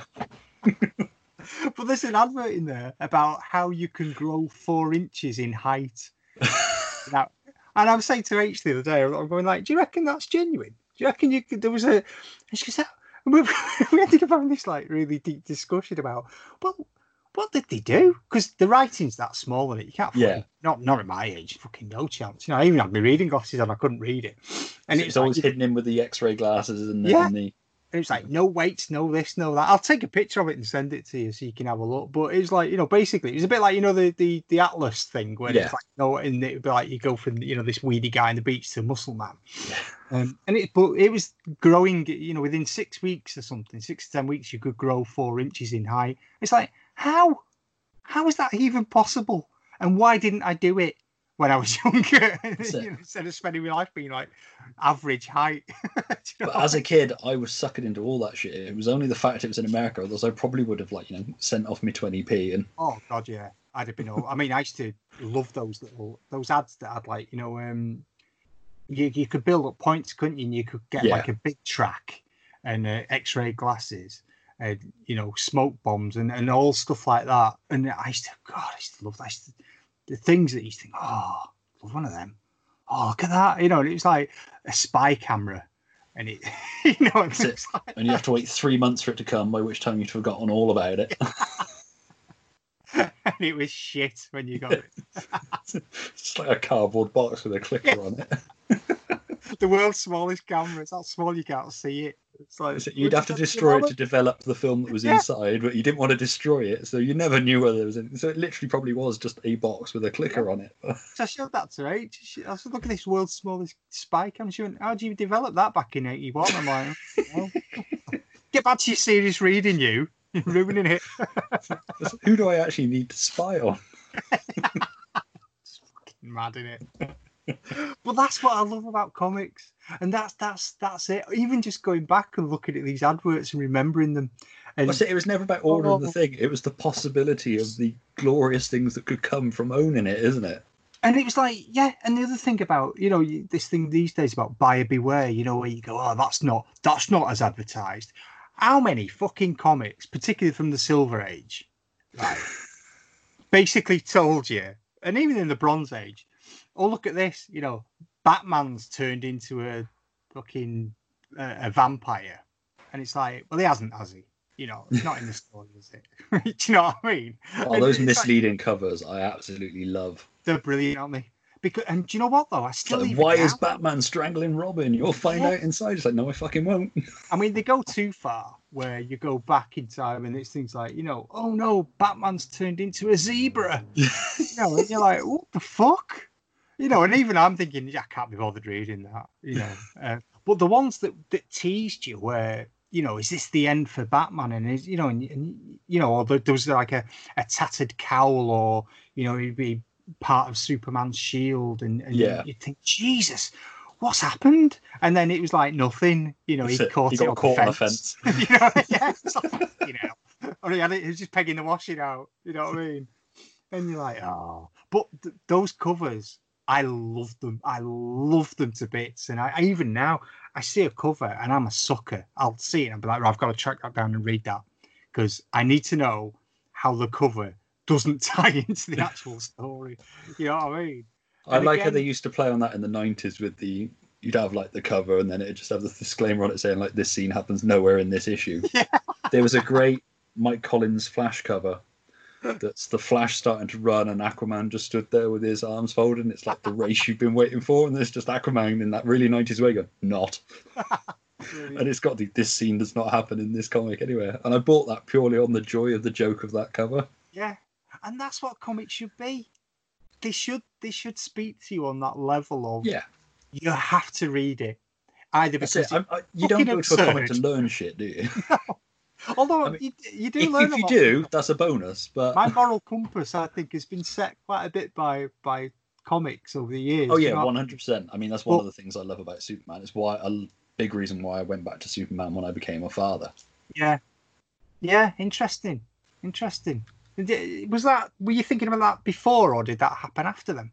it just sort of happened. I always, as a kid, thought, you know, as, as much as I love my dad, I was like, I wish I had a dad like Jonathan Kent, because you know he was that he was that ideal dad that he supported Clark, but he was firm with Clark, kind of thing. And that's what I loved about that era of Superman is that they kept his parents alive for a long time. Yeah, And um, yeah, I, I always liked that. And then, like I say, you hit sort of broody teenager where you start wearing black all the time. Like, I'm really fucking Batman now. yeah. I'm edgy and shit. It's like, you know, there's darker comics than Batman. It's like, no, Batman's dark, brooding. I'm gonna sit Oh. in this chair and brood. And then, yeah, then after that, I sort of my comic taste grew. I discovered things like Too Much Coffee Man, that sort of thing. yeah, yeah. The more indie stuff, and then Hellblazer and that. And then I fell in with Green Lantern. I really loved the Kyle Rayner version because he was an artist, and I was like, I'm an artist too. You know, I'm not, but Yeah, in my head, I was like, I like drawings, so I can relate Yeah. to him. yeah. And then, yeah, I just sort of drifted in and out of things. And then once we were having my eldest, I sort of started slipping back. It's like I want to be like a Jonathan Kent kind of parent. You know, in reality, it's not possible because kids are dicks. it's probably better than being a Bruce Wayne kind of father. though, Well, anyway. you know, I'm just building a memorial. Who's it for? Don't worry about it. I'm off to piss off the court of owls Yeah, It's inevitable. because you know, God forbid it's just be a meaningless crime. Interesting that one, mate. I've never because I, I don't we don't we don't have kids, so Yeah. um, you know we chose kind of not to have them. So um, n- not you know nothing against them, just they didn't fit in our kind of plan really. But it's interesting that because you do like to think that you would you would try and go back to that moral center, you know, because we all stray a little bit, you know, Yeah. over the years, don't we? That you know, not too far, hopefully. Although Even looking Superman at, looking at fucking Facebook. Jesus Yeah. Christ, it's like bizarro world, isn't it? But um, you know, Yeah, that's I like like everybody had the chance to have a secret identity and they were all dicks. yeah. Uh, what did you end up being? Twat man. All right, yeah, yeah. That's, that's interesting. Get in the line Yeah. over there. Yeah, but um, yeah, you do like to kind of hold steady, and you know, I, I do think I would take a lot of, of if I was a parent, I'd take a lot from that. You know, lessons from from comic life, really, because there are lessons in there, you know, that to learn. And firstly, you know, don't let Batman babysit your That's it. kids. I think you know, it's the first one. Uh, and yeah, it's interesting. It's My interesting. eldest, when he was about eight, drew a picture and it was Batman, all these graves of Robins. and it was like, Batman's lost another Robin because he's very careless. I was like, you get Batman in a way that a lot of the other people who are fucking grown ups have been reading it for years don't. I love that. That's brilliant. You still It's got like, it. how is he still allowed kids? Oh, that's so good. That's so good. Oh, mate, that's brilliant. That really is brilliant. But you're right. It's that insight, isn't it? yeah. You know, and again, it's that danger that we have about you get yourself so invested that, and again, we've all done this to a degree, that you don't actually see kind of the the, the surface level of the story or the character because you're Yeah. reading into it too much. You know, you read into every little nuance of the way they look, the way they talk, what they say, and you're thinking, hmm, now, you know, he said this, but I bet he means that. And then you're thinking, oh no, he just meant this. You know, it's fucking hell. And that's that's what you do as a kid, and that's what I used to do as a kid. You know, and it's it's funny rereading stuff now as an adult with a different lens. You know, you try and keep it. I try and read it again, very kind of. um how can I say? I try and read it like a child Yeah. in so much as I don't try and overlay any anything I know on top of it. You know, um, I just read it in the context it was written if I can, and and I, I enjoy it that way. I enjoy it more that way than than anything else. Well, so. Yeah. That was like when I did that episode of Tony's Pod where we did Man of Steel. It's like I read it in two ways. I read it in the way that I first read it and absolutely loved it, but you. I think if I was reading it now for the first time, I can also recognise that it's clunky as fuck, Yeah, and there's a lot of problems with it, kind of thing. yeah, which is oh, sort like of more where Tony came from it. But I was just kind of, but just for the pure impact it had on me and what it means to me, I will love it forever. Yeah. Yeah. No, But- that's that's a fair point. Fair point. No, it's it's interesting that. It's, it fascinates me how different people interpret comics and stuff. You know, Yeah. I, I and sometimes I th- I think I'm thick because I'll read a book, I'll read a comic, and I'll think I enjoyed that. It's good. That it was a really good comic. You know, I enjoyed the story. The characters were great. Really enjoyed it. And then I'll see someone else review it online talking about, you know, the fucking metaphysical language of, and I'm thinking, oh, I didn't get that, you know, and oh, and it's it's it's cleverly drawing parallels to the current situation, and I'm thinking, oh, I didn't get that either. you know, I just enjoyed it for what it was, and maybe that's maybe that's the one thing I try and hold on to a little bit because the world is is shit enough as it is at Yeah. times and tough enough as an adult, and you know, I think if you if you read into everything too much, you will take the fun out of it. That's it. Sometimes you just want to read a comic because you want to escape. And there's no better escape than a comic.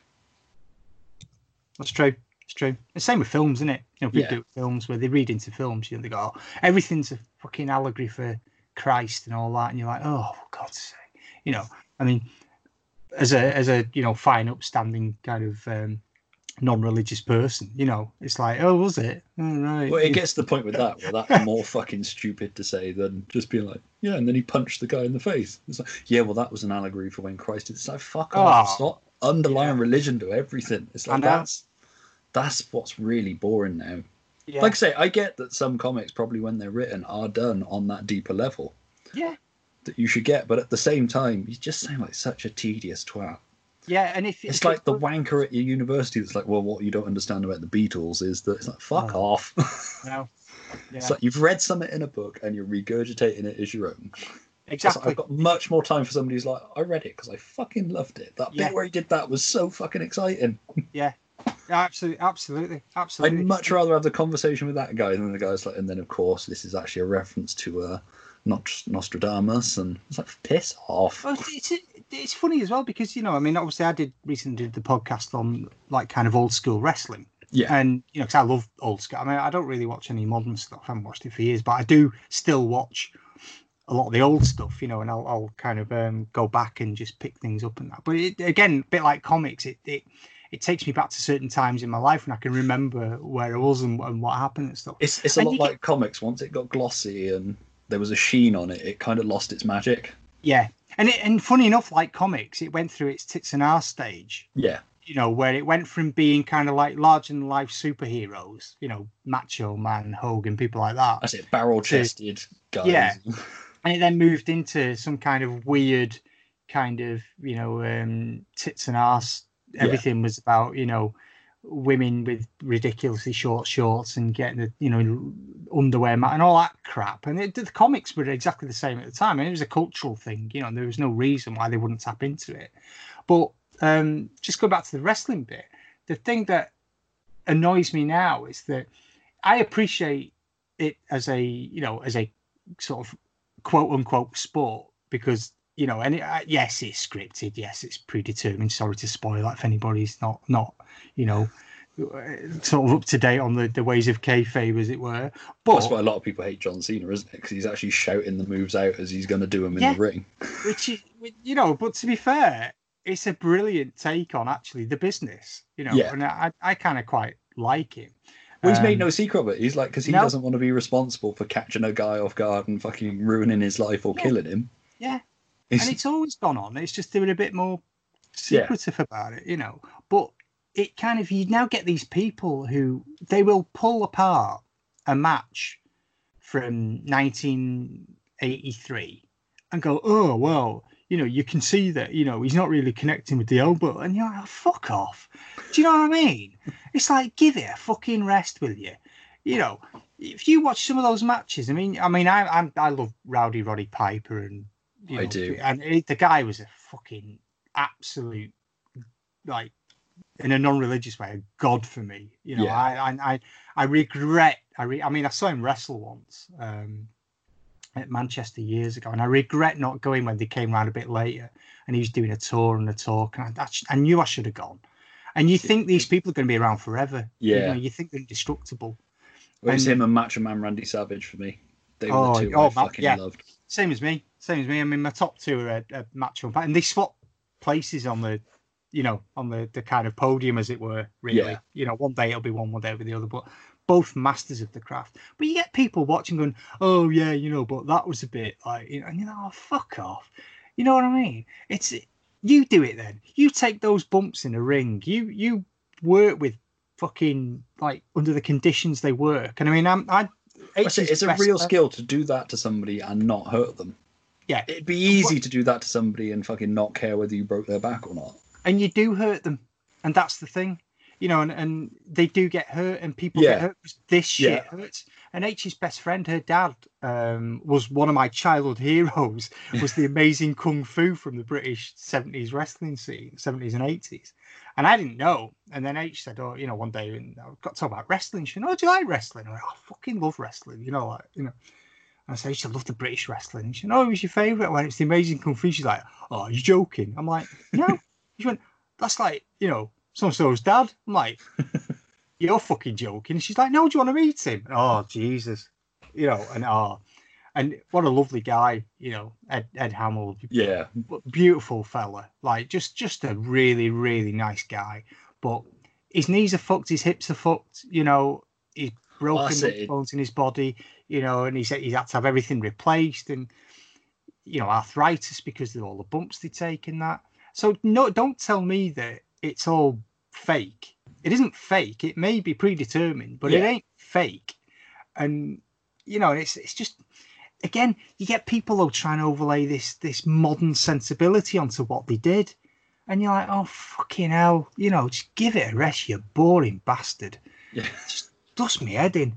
Dust, sorry, it's kind of gone a bit off piece there, but you know what I Well, mean? no, because I've always thought there's quite a relation between wrestling and comics.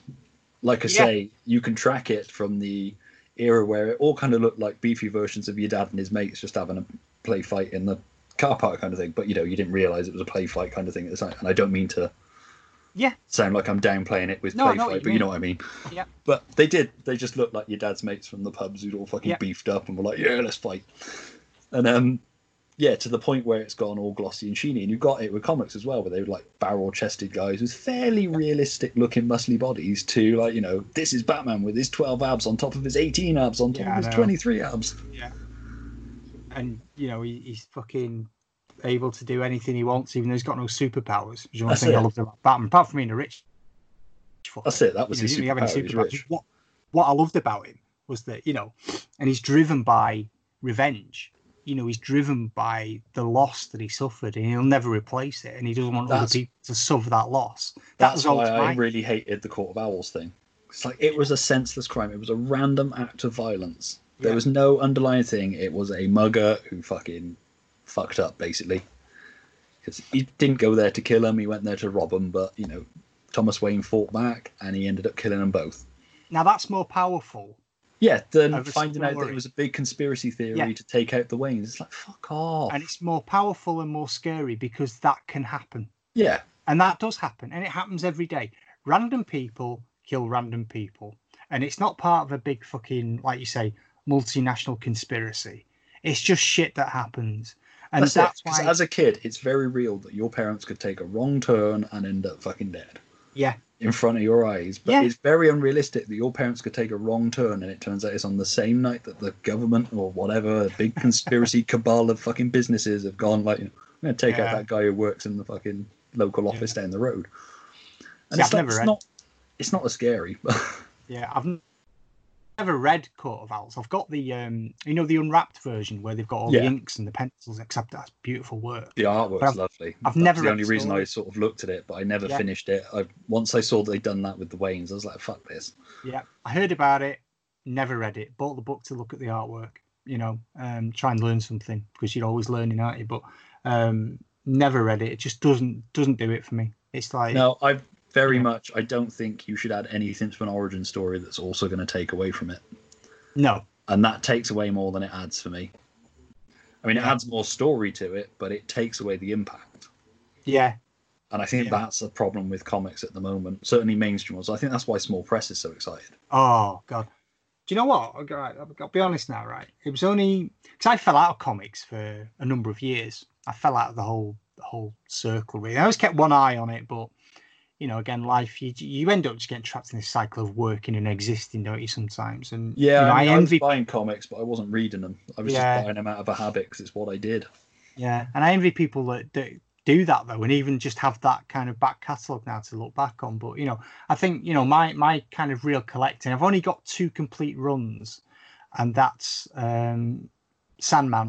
I've got a complete run of Sandman and Preacher, Nice. and I love. I mean, fucking Preacher. Just everything about Preacher. Just you know, absolutely. If I if somebody said what one series could you take with you and that's it, it would be Preacher. And I love Sandman. I just find it really difficult sometimes to read. You know, I get Yeah. it's too clever, but it's not clever in a oh I'm clever. It's actually just a really fucking good book, and yeah. you know, it, and it just you just have to concentrate on it. Um, but I do love I do love that Sandman run, and it's same with uh, Saga of the Swamp Thing. You know, um, I've started filling in gaps on that because I've got a lot of early issues with that. And again, it's a beautiful book, but it's very it's, it's hard to read. You know, and I can see why as a kid maybe I just read it and didn't quite get it. Um, so I'm looking forward to reading back through that now. But Preacher, oh Jesus, you know, I can remember um, there was a little comic shop in Rhyl and it records and stuff. And I went up there, I didn't know it was there, and I saw this sign saying comics. I was like, fucking there's a comic shop in Rhyl." So I went up and um, I was just flicking through the shelves and I saw Preacher, the first issue of Preacher. And I just flicked through it and I was like, what the fuck is this? And it just, honestly, it, uh, that was it. I said to Steve, the guy who worked there, I went, right, you know, I've got to have, I've got to have all these, just keep them when they come in. And I could only afford to buy them every couple of months because that's a kind of, you know, I had a shitty job and I was like, you know, Yeah. shit. And I- I'd save up, save up, save up. And then when I had enough, I'd go in and buy the run, you know, so I'd, I'd get like a couple or two or three or whatever it was. And, um, oh God, I love that book. I love that book. I must admit, Preacher's one I've still never dived into. I read odd issues, but it never really clicked with me at the time. Yeah. You know, in that way that you read, it's like Marshal Law. And um, there was another one as well that when I first read it, it wasn't the right time for me to be reading it, kind of thing. Yeah. So I think at some point it's one I do want to dive back into. But I think Warrior did that with a lot of people as well. You know, some of the stories, you know, like Axel, you know, Axel Pressbutton, and I, that. If there's one, I, I always say, if, if somebody said to me, um, right, dream job, what do you want to draw? You know, you can draw for a, you can do a comic, and you can have the rights to it. What would it be? And it would be Axel Pressbutton, laser eraser. I fucking love that. I love that. I fucking love. Have you ever read any of those? uh, you? it rings a bell, but Oh. not. I couldn't tell you a Oh. specific story. I'm Oh. sure I have, but I wish they'd do it. Did I wish they'd do a reprint of the black and white, you know, Steve Dillon's work on it. yeah, Oh God, it just you know, and he was about I think the age he was doing this. I think he was about eighteen when he was drawing those Warrior laser eraser issues, and, and you're like, the fucking artwork, man. It's, it's just I was talking to John McCrea about name drop, name drop, but I was talking to John McCrea, you know, because I end up harassing him quite a lot at cons, and he always manages to sell me um, some original artwork. You know, he's an unscrupulous man, uh, but he's a lovely guy. You know, he genuinely is, isn't he? And um, you know, obviously, he was very close to Steve Dillon, and you know, he was he was gutted when when he, he sadly passed away. yeah. And he was telling me about. He said, "Do you know how old he was when he was doing that?" I'm like, "He's fucking like 16 when he was doing this." He was 18. I'm like, "You joking?" He's like, "No." And then you look it up, and you're like, "Oh my god, he's drawing like you know for Marvel Weekly at 16." You know, the guy was fuck, he was a fucking beast. He was an absolute beast, and he was so consistent. You know, and I was. It's weird because people always say who's your top three Dredd artists, and it's really difficult.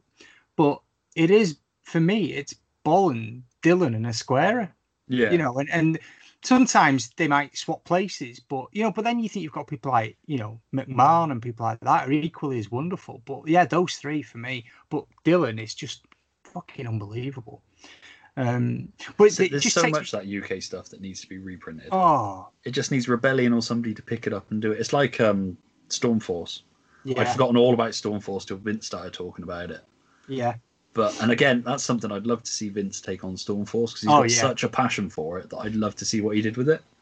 well Because I've got so many good memories of reading that as a kid. yeah. But the original bit before I ended up sidetracking myself, so I do apologise. Listen, That's fine. fucking random as, You've heard this podcast. We ramble all over the place. That's what I love about it, though. You know, and it's it's like is it's the way conversations well. go, isn't it? Yeah, they, they they do, don't they? If you do them properly, they do. You know, not scripted. Can you say this now, please? It's like no, fuck off.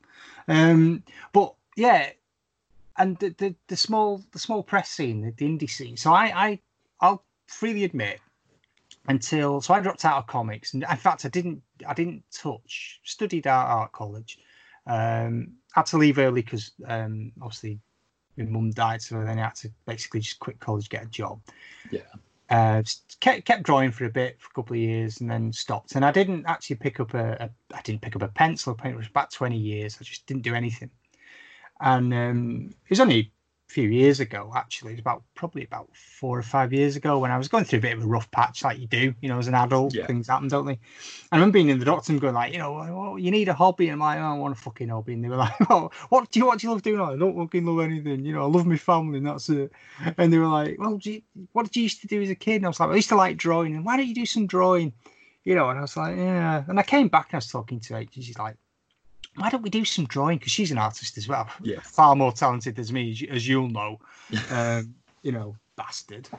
Um, Ordinarily, I'd stroke your ego, but no, you're right. no, no, because I know you were lying, you know.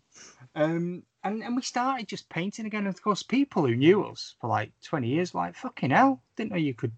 I mean, don't get me wrong, I'm not saying that I'm any good, but compared to people who can't draw at all, I'm not bad. You know, I, I can do a bit. And they were like, I didn't know you could do that. And I just fell in love with it again, you know, and it, it, it completely took me out of um, the hole I was in. I'll, be- I'll be honest about that. You know, it No, lifted. I can 100% relate to that. and I think, and I, I do say this, and I don't mean this in a in a really stupid way now, but I do say that you know I think it was only really H and, and like my, my family. I've got I've got a very small family, and comics that kept me going at that point. You know, I was at that point, Yeah. And they kept me going, and comics just opened up a whole new world again, and drawing again. And then I kind of started looking around, thinking, "Oh, what's out there?" And I, I started noticing like the indie scene stuff, you know, and then I started listening to Awesome Comics podcast and that, and thinking, wow, you know, no, those guys have done so much for the. I'm not just saying it because because we, you know, we're all kind of friends.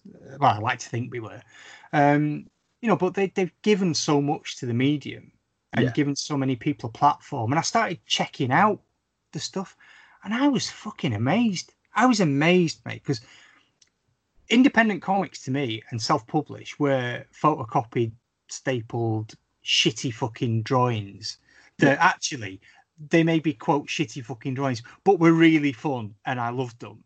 But now I'm thinking, holy shit! Not only do you still get that really nice rough, you know, what people would say shitty drawings, I, and I didn't mean that originally as a derogatory term. I meant that's what people would say about them, and and now you get this other stuff. We like that's as good as anything that I used to buy from the comic shop. Do you know what I mean? That's And- it. It's it's the garage band sensibility Oh, with the professional finish. yeah, It's like, especially with so many different printers out there now who can do such a professional looking job on it at an affordable price. I mean, Yeah. it's not cheap, but if you you don't really care if you love what you've done and you want to get it Yeah. out into the world, it's like if, you're just happy if you can break even with creating comics. I mean, fuck Yeah. it, you're happy if like one person picks it up and is like, I really enjoyed that. do you know what you are? And I, I say this about any work we do. Um, you know, it's like you know, at conventions we'll sell comics and we'll sell original art stuff like that. And if somebody likes what you do enough that they want to actually own it, you know what I mean? That's it. That's the win. Job done in it. I mean, what a buzz that is, isn't it? You know what I mean? I mean, I, I've been next to people who've tabled and they're like, "Oh, it's been a shit day today," you know. And you're thinking like, and I'm like, "We've sold three fucking comics. We're like fucking happy days." You know what I mean? Because if you go there thinking you're going to have it away and, and be a millionaire, you're really in the wrong game. You know, you should get back to slabbing because That's it. My, You know, my that's attitude with it is if if I cover my petrol costs, then that's awesome. But to be perfectly honest, most of the cons I do, I don't sell a huge amount, especially when I table with Andy, because everybody buys that fucker's stuff. I mean, my table at Nottingham was pretty much Andy's waiting table. People were like sort of politely looking at my table while they were waiting to get to his, and I didn't Oh, mind because I I, dropped by a fucking love seeing him succeed. But but I oh. sold a few books, and I was so fucking excited. And there was one kid who looked at one of the the March of the Robots one, yeah, and he clearly couldn't afford to buy it, but he looked like he was into it, so I said, just take it. Yeah, I was like, because best case scenario, that kid's like, I really like that. That's going to sit on my shelf for years. Worst Yeah. case, he's like, that was shit. I'll chuck it away. yeah. Oh, But we've done that. As far as I'm concerned, that's it's like ordering those things from comics. The possibility is always there. I'll never know the reality because I never ordered the fucking camera. Yeah. I mean, I tell you what, yeah, I know, yeah. You never get it developed, mate. But the amount of artwork we've given away to people at cons and stuff, you know, because somebody's come up and, uh, like, you know, somebody and their kid, and the kids love something. And you can see that, you know, because it's not, you know, we don't sell like oh, artwork ridiculously priced. It's, it's as cheap as we can do. I mean, it's still Yeah. a piece of artwork, so you can't give it all away, you know, and people are going to pay for it, then then great, you know. But they're not they're not expensive, you know. But if we've got a, if we've got a drawing there and it's like ten quid and some kid loves it and hasn't got ten quid, they can fucking have it. Yeah. You know what I mean? Because you don't know that that kid could really really like that piece of art. It could inspire it to draw. And, That's it. That could be the thing that lights the fire for him Yeah. to create, or lights the fire for him to discover other comics or Yeah. whatever. and we've given comics away. We've given, well, we've just posted a load of comics out to some friends' kids, you know, because H has done a, a kind of um, a book about how to draw cats and dogs. You know, she's Yeah. done this this thing, and you know, and again, we're, selling that as cheap as we can. I mean, the postage is more than the fucking book these days. You know what I mean? yes, that's the problem. so we've just posted a lot of stuff out to friends and and with kids and, without kids, and just said, "Oh, you might enjoy this," you know, and it's like, and they love it, you know, and that that to me is what it's about, and that's the thing about the indie scene and the the self-published, the, the, the small press is like I was I was absolutely gobsmacked at like how much was there and just how fucking good it is, and. And just how How supportive and encouraging it is. Yeah. that was that was going to say how welcome. You know, we come out and it be, you know we've only been doing this now for less than two years, and you know people immediately um, welcomed us in, and you know H had never been to a comic convention, um, you know before then, and, Yeah. and you know, and I hadn't been since the the heady days of you know bumping into Alan Moore queuing up for a cup of tea and you know not realizing who he was until afterwards. And things like that. And he was grumpy because i didn't have enough change to pay for i was buying a coffee in a polystyrene cup and he was huffing and puffing behind me because he was like waiting. I was thinking fucking hell you know. Um but Which I'm really like, that- all right, mate, who do you think you are, Alan Moore? yeah, yeah, dirty bastard. You know what I mean? But, uh, but yeah, so when we went and we started doing it, and then people just so like, as I say, welcoming and and they embraced us in, and and you know, yeah, you know, let's be honest, like anything in it, there's the odd dick, you know, Yeah. you- the odd, they're a bit up themselves, and you know, and all that. But you. Yeah, but they soon luck to them. disappear from the scene, to be fair. Well, good luck to them as well. You know, if you've got that level of confidence in your work, then good on you. Because I don't have it. You know, I have horrible imposter syndrome about everything I do. Um, I'm exactly the same. I, whenever Everyone's like, "Oh, I need to read your new book," I'm like, "Shit, I won't bother, me." you talk to Dan and Vince, and they're the same. Yeah, You know, and we're, we're all we're all like that. And I, I like Tony's take on this. That you know, it's like, listen, just fucking do it for yourself, and don't Yeah. worry if nobody else likes it. If you're pleased with it enough that you're going to put it out there, that's all that matters. And I'm thinking, yeah, you're right. You know, you're that's absolutely it. right. Again, kind of the way I look at it is that somebody will look at it and be like, oh, "That looks like shit," but if you can do it, I'm gonna have a fucking bash and I'll do it properly. Yeah, and that's another reason why I love comics. Coming back to the original question, you know, why why comics? And it's because it is probably one of the most inclusive communities, and I don't use that in a in a wanky term. I mean genuinely Yeah, an inclusive community where everyone is kind of rooting for everyone else to to do well. And yeah. One I can't think of Any, another business you get that. no, because any other business would look at it and be like, "You do know you're encouraging your competition." Yeah. Like, yeah, you know, like so when I'm retweeting other people and their Kickstarters when mine's stalled, it's like, well, I don't care because, you know, I was asking for fuck all and I've made Yeah. it. So I can publish my book now, which is great. Uh, and if other people want to jump on, great. But actually, these other people are doing, you know, like the Spark and stuff. They're actually doing something as a power of good for people. You know, go and buy that instead you know, and, and that's what it's about, though. And other people do it. You know, people retweet your stuff, and you're like, oh, you know, thanks for that. And it's just, it's just that that whole sense of all genuinely trying to pull together Yeah, because when we've seen this with the with the current situation. You know, the world of comics, and unfortunately, the last week or so has been even more stark with some of the revelations that have Yeah. come out. You know, that that pro world is can be pretty fucking toxic, and you know, and and I think the future of comics lies with small press. I really I think do. it does because I think, like you say, well, you know, it's pretty toxic and it's run like a business now. It's not run like a creative entity. I mean, it may never have been, but it always seemed to be. Like you look at the days of Denny O'Neil, Neal Adams, that sort of thing. Yeah. They were guys telling their stories, kind of thing, through Batman, Green Arrow, that sort of thing. Yeah, And now it just kind of feels like it's like, well, you can do that, but it's got to tie in with. We got the movie coming out, so you need to tie in with Oh. that. And of course, it's still running popularly on TV, so you need to tie in with that as well yeah, and it's like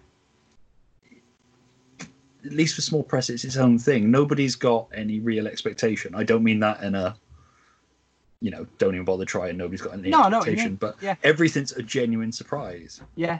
because you don't know what to expect it's like No. dan with vanguard God, yeah, like- the amount of characters that he like kills and not just for the sake of like i'm gonna fucking kill somebody today. I mean that might be his thought process but it doesn't read that way in the comic. Yeah, it's amazing because when um, I did a cover for Vanguard, which I was chuffed to bits to do, and um, he sent me a bit of backstory on the characters and stuff. I'm thinking, fucking hell, you know, my backstory when I'm planning it goes as far as do they have a beard or do they wear a hat? you know, and he's like giving me, all- I'm like, I'm thinking, "Oh, I think I need to put a bit more effort into fleshing out the characters before I start, you know. But I have quite a gonzo approach to um, to creating.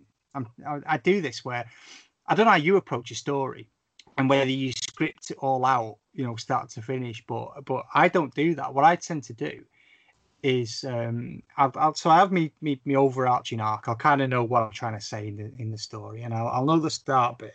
I'll, I'll kind of have the first page in my head, and I'll kind of have the last page in my head, and I'll have a couple of points in between that I want to get to. But I tend to create it often as I'm drawing it yeah and and I was talking to Tony about this, saying like, you know, and it's it's kind of you know it's a bit risky because you can find that you've got three pages left, and then like shit, you know, how am I going to tie this up?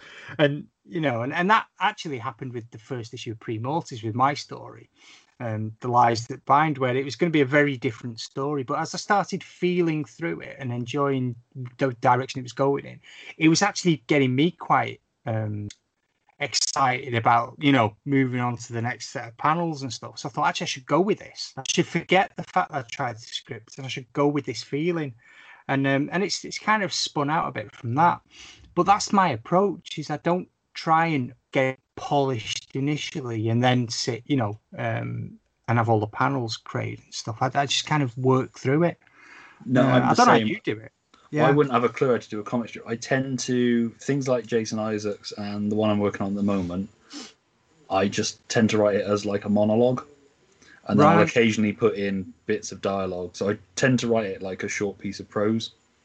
wow So because Jason Isaacs particularly is it's the guy telling the story anyway, so I could write it out yeah. in long form, and then my second draft is when I draw it, right. Kind of thing, and then you know I work out what doesn't necessarily work from that. When it goes onto page, or I can change it, or I can refine the lines, or but actually Yeah. that line's quite clunky, but I can work it in here as a joke about how clunky that line was, kind of thing. yeah. Yeah. And um, that's I did it with that. And then March the Robots, I was just doing it. I knew the beginning and I knew where I wanted it to end. And then just in the middle, it was wherever it took me from day to day. So I'd be Yeah. like, I'm fucking bored of being in this cave now. So they get out. yeah, but it doesn't. It, it- it's really refreshing that though, isn't it? I, I, That's, I that's the beauty of this is you know. that nobody's, like I say, nobody's expecting anything from you. So you can experiment. And if it works, awesome. And if it doesn't, Yeah. you've still Yeah. done it and you can put it out there and it's up to people to decide whether it works for them or not. Well, it's like it's like my stuff at the moment. I mean, yeah, I'm I'm doing a fucking science fiction wrestling comic. I mean, you know, so there's three things there that people go oh, fucking hell and roll their eyes. They roll their eyes at sci-fi. They roll their eyes at wrestling. They roll their eyes at comics. And, and like a mug, I'm putting it all together. and do you know what? I'm doing it because because I've got I've got stories I want to tell in it, and I want to have a bit of fun with it, and you know, and I want to try and bring back some of that that fun feeling of of you know that I get from those Yeah. old fashioned kind of plot lines that used to run through the WWF. It's Yeah, that really comes across. I reread GGA one today ahead of this. yeah. I was Oh, like, cheers, that man. really comes across because Yeah. it is that whole Mean Gene in the locker room, Yeah, and then Yeah. you know, Macho Man runs in and smacks the guy with the chair, and the fight carries on out of the ring. I used to love that when they'd have a fight backstage, and then he'd chase him into the ring, and then the actual Oh, match would start. yeah, yeah. And I'm trying to do that, and I'm trying in issue two. I mean, you know, not not to spoil anything for not that anybody fucking read it, but you know, you will hopefully. Um, but you know, it's like I'm trying to build in the other elements as well that I used to love about you know that maybe a bit more I've learned since then. So there's there's touching on a bit more of the corporate side of it, where you know they need more. You know, so essentially, you know the the head of the corporation, the GGA, which is this this peacekeeping force, is now saying, you know, ratings are down, merchandise is down. You know, we because the the events that happened in issue one, you know, we're we're losing ratings here, and you know, I need something big to happen, and it's it's kind of building on that that theme as well. That you know, at the end of the day, there is a business element to it, Yeah, and it's entertainment. And and in GJ, obviously, the point is that it isn't just kind of like entertainment for the sake of it. That they settle disputes, you know, trade disputes or you know whatever it was. I mean, the first one touched on kind of slavery, and this one's touching on kind that's of it. like and that the- one panel you got in there is beautiful, where it's like it's back to the slave pits for you, whatever it is. Yeah. and just the faces, you nailed Yeah. that. and I want to try and just kind of get a bit of a bit of modern, just to make people think about Yeah. there's something at stake here. You know, it's not just passing a belt round. You know, it's there's actually something genuinely at stake. And in issue two, I'm trying to just build that a bit more by saying actually there's something else at stake here, which is, you know, the boss Yeah, wants more. He wants it to go further, and that's that's that's quite interesting at the moment. And I've kind of I've got the final couple of pages laid out in in a very rough kind of um, thumbnail draft, but yes, that that should be interesting. But no, I'm glad you I'm glad you picked up on a lot of those themes, mate, because you know then they I wrote it and I drew it and I lettered it and I coloured it and you know like yourself I did the whole bloody thing and for me Yeah. it makes sense but when other people read it and go oh you know that reminds me of and that's and I'm like that's exactly what I was trying to do you know that that interplay between like you know Gorilla Monsoon and Jesse Ventura which is, Yeah. obviously you know and that that kind of dialogue that I was worried that people would read that going what the fuck are they talking about you know but that's the point you know some of the best segments within that that era of wrestling were were the I mean you know you watch Gorilla Monsoon and Bobby Heenan on the mic and I I would say that there are no two better double acts in that that sport. They were just genius you Yeah. know?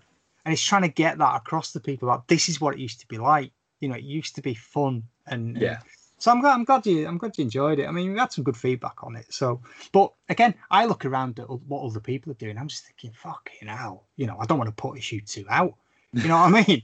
And I didn't want to put issue one out, but then I'm proud of it as well. You know, I'm proud of whether it's in some person's eyes it's a piece of shit, in other people's eyes they love it. I've had some good feedback and people saying I've really enjoyed it. It brought back a lot of memories, and, and that's exactly it. You know, that's all I wanted to do. That's Um, it. I mean, my rule's always been if I can, if it touches one person in any form, even if they're just like, I really enjoyed that, yeah, then that's what it set out to do. that's it, innit? Yeah. And I mean, you can ease you can easily get bogged down either comparing yourself to other people or focusing on any negative feedback you might get from anything. But you've got to look at that sort of feedback as well as is it constructive or is it just somebody being a dick? And Yeah. if it's constructive, then you weigh it up of like it it's constructive but does it fit with what I want to do? And if it doesn't, then does it hold any weight for you? Yeah, yeah, and I got some. I mean, I did ask um, a couple of. About, strangely enough, I, I contacted Shane Oakley and I sent him an issue. As I was talking about before, and I said, "Do you mind just casting your, your eye over it critically and giving me, you know?" And he came back with some good good feedback, and Yeah. you know, I think John McCrea gave me a couple of pointers as well. And when when these guys take the time to read something and feed back to you, and they know what they're talking about, you know, let's be fair, you take it on board and you don't take it as a oh, that's fucking that's a disaster. You, you, if you don't want the answer, don't ask the question. No, you know what I mean. And what they've told me, I'm trying to incorporate now into issue two. So issue two for me, I think, and again, I don't mean this way it's going to sound, but I think on a personal level, the art in issue two is way above what I did in issue one. Um, I feel like I'm spending more time on it. I'm coloring it better. You know, I've got I've spent a lot of time um, learning how to color things more effectively and stuff. So I'm I'm I'm more and more pleased with it with with the pages as they're coming out. You know, and I'm I'm trying to put more into them to get more Well, out of them. And That's the other exciting thing All you can do, Press, yeah. though, as a reader, is that you can watch the artist grow. It's like you look at early Vanguard to where Vanguard is now. I know we keep using Vanguard as a point of reference, but it's one of the longest running small press comics that I can think of at the moment. Yeah, And um, but you look at the early Vanguard compared to Vanguard now, and you can see how much Dan's learned and grown as Yeah. an artist, Yeah. and that's such a massively exciting thing. yeah, And I kind of think, I mean, that's another problem with mainstream comics is that there doesn't seem to be any growth in the art. And you know, fair No. play. You know, a Jim Lee has hit this point, and if, again, if you go back to '90s Jim Lee to Jim Lee now, you do see a progression. yeah. But on yeah, the whole, in a Batman run, it's all very the same. yeah. And, And it's not it it's not to- a bad thing, but at the same time, just from an artistic point of view, it's not as massively exciting to not see that growth in the art. and I find it difficult to distinguish artists as well sometimes in the pro scene. You know, I do, I do. You know, whereas, you know, I mean, even going back to the eighties, you know, you could tell a Neal Adams from a Jim Aparo, from a Gene Colan, from a Num Brave, is it Breyfogle? I always say Yeah. his name wrong. It's, it's terrible of me, I know. But you know, you could you you could see the difference in the art style. And and Dredd's another character where you know very different art styles, but everyone was bringing something unique. And now I pick books up, and you know a lot of the Marvel books, I I couldn't tell you one artist from another on a lot No. of them. They're all identical. Whereas small press, you never know what you're going to get. You you go to a table and you look at a small press, you know, collection of books, and you can get anything and everything from Yeah. naive approach, which is you know equally as difficult to do as someone who will you know really really over and like you know i'm thinking of um you know battle badges you know Yeah. something like that where you look at that and you think jesus no wonder it takes him a year Yeah, to do a, an issue, you know, and and that's his he's puts everything in that, and yeah, and he's a if you've never read Battle Badges as well, you should do because it's absolutely I love Battle Badges. and and there's a lot of wrestling references in there. We had a really good chat at your, at your gig actually when we were in um, in Troobs. You know, we, we had a really good chat about the, the wrestling stuff and that. And it's it's a wonderful book, isn't it? Though it's just Oh, beautiful. it's superb. I mean, I love it. I, it was one that was always on my hit list, but the trouble with running a con is you don't always get around all the tables, yeah, especially if they're sort of far into the event, and because every time you try and get close, you get pulled away to put a fire out, kind of thing. yeah, yeah. So, and then I heard him interviewed on the Awesome Pod, and then I went to Sarah Harris did a thing in the Incredible Comic Shop in Swindon. I was like, I've specifically come to buy all of the issues of this so far Yeah. because I love Ninja Turtles, and although I don't, I'm not so much of a fan of it now. I love the old school wrestling stuff. Mm. So, It's and I, st- I still hold an interest in it, even if I don't rewatch it Yeah. anymore, kind of thing. Yeah. So it just ignites all those things that got me excited about comics Yeah. as a kid, And, and that's kind of what I'm looking for. I'm less and less. My pull list gets smaller and smaller as I go back for the stuff that from when I used to collect, plug-in gaps. So yeah, I'm more a nostalgia collector now. Yeah, And it's yeah. not a value collector; it's a nostalgia collector. yeah. I'm not buying old comics. That's the worst thing about trying to buy 90s comics is people think they're worth a shitload of money. It's like we went on holiday to Bournemouth and there was a shop that had a load of old Superman comics. And by old, I mean late 80s, early 90s. Mm. I was like, oh, I'm going to plug some gaps. And then my wife's like, have you seen that they're £5 an issue? I What? was like, I was like, fuck off. These are worth like 50p at most. Yeah, yeah. And I Yeah. started pulling this big pile out and I just put them all down and we walked out. Yeah. I was like, fuck off, mate. Insane, isn't it? It's like, It's like just because it's 30 years old doesn't mean it's worth a lot of money. yeah, and somebody's Googled probably one Yeah. super slabbed copy and seeing it's like five quid or six quid and That's it. thought, This that's issue of- This first print of Man of Steel number one's worth a fiver, so they're all worth a fiver. Yeah, yeah, and and that's the thing that again, just going back to the, the small press stuff though, is that you know the, the range of stuff you can get. I mean, you you, you know you you- talk about something like battle badges, um, and then you can you can walk next door and you've got Adam Falp and his his Yeah. beautiful Kirby esque, you know, and you just think Jesus Christ, why I Well, that out Devil's on Library this? that you did, that's Oh, one of the most exciting things I've seen in comics for a long time. Yeah, The mini comics in actually Oh, stapled no. inside, so you read them as the character in the I was comic asking reads about them. that. I was like, how the fuck did you? And he was telling me the whole process. Yeah, the- You know. order them, take them apart, staple them Oh in. my god! But uh, you know, you just see this stuff, don't you? And you just think there are so many people out there that deserve to be making a living out of what they do, and we don't. You know, No. and I I say we, and I mean we as a collective. I, I think there's a few that do, and I think a lot of them probably up Everybody that does it, I don't care who you are. If you create a comic, you're in. Yeah, and you know what? If if if there was any justice in the world, you you you know we'd be doing it full time because we genuinely love it. Yeah, and it's not a machine and you know it isn't just churned out because we've got a target to hit we do it because we love it and we put everything into it and that's to me that's that's what will keep comics alive Yeah. it's that that it'll become underground you know i think I, I think we're in for some tough times in the comic world i really do and i think you know you, I think you I think this is going to thin the herd a little bit. I think, Mhm. as harsh as it is to say, I think in an ideal world it will thin away some of the conventions, because Yeah. as as great as having a convention every weekend is, it's diluting it a little bit. yeah And you know, I'm not saying you know if we're one of the ones that falls, we're one of the ones that falls. It's not what I want, but But you, that's not going to happen, though, is it? Because Well, you know, let's be honest. I mean, it would only fall if you decided not to do it. yeah, You that's what I certainly mean. wouldn't fall because people wouldn't want to come to it. No, you know, that's it. So It's a, it's a tremendous event. I'm not just saying that. It really because there aren't many conventions, comic conventions that are genuinely comic conventions. no, because they've mean, been dropping away for the last few years anyway. The actual comic focused ones. Yeah, And I think it will thin out some of the small press creators that were in it because they were like, if we make a, co- a comic, we can make a shitload of money. Because there are a few people that do that. You see them, Yeah. they're the ones that have got a grand arc for like a six issue thing, and then you buy Yeah. issue one and you never see it again yeah, because Yeah. they don't realize how much work it is for so little money. yeah, Because it's like I, I had a table at Thought Bubble. I've got no expectation that I will make that money back. I'll be lucky if I cover, like you know, lunch. yeah. and that's that's fine. I accept that because I'd much rather get my comics out to people, and you know, connect with a couple of people who are like, I really like that. It, it, it connected with me and I enjoyed it, kind of thing. yeah. Than selling out, making all my money back, and being just people being like, you know, that was a bit shit. But you know what, mate?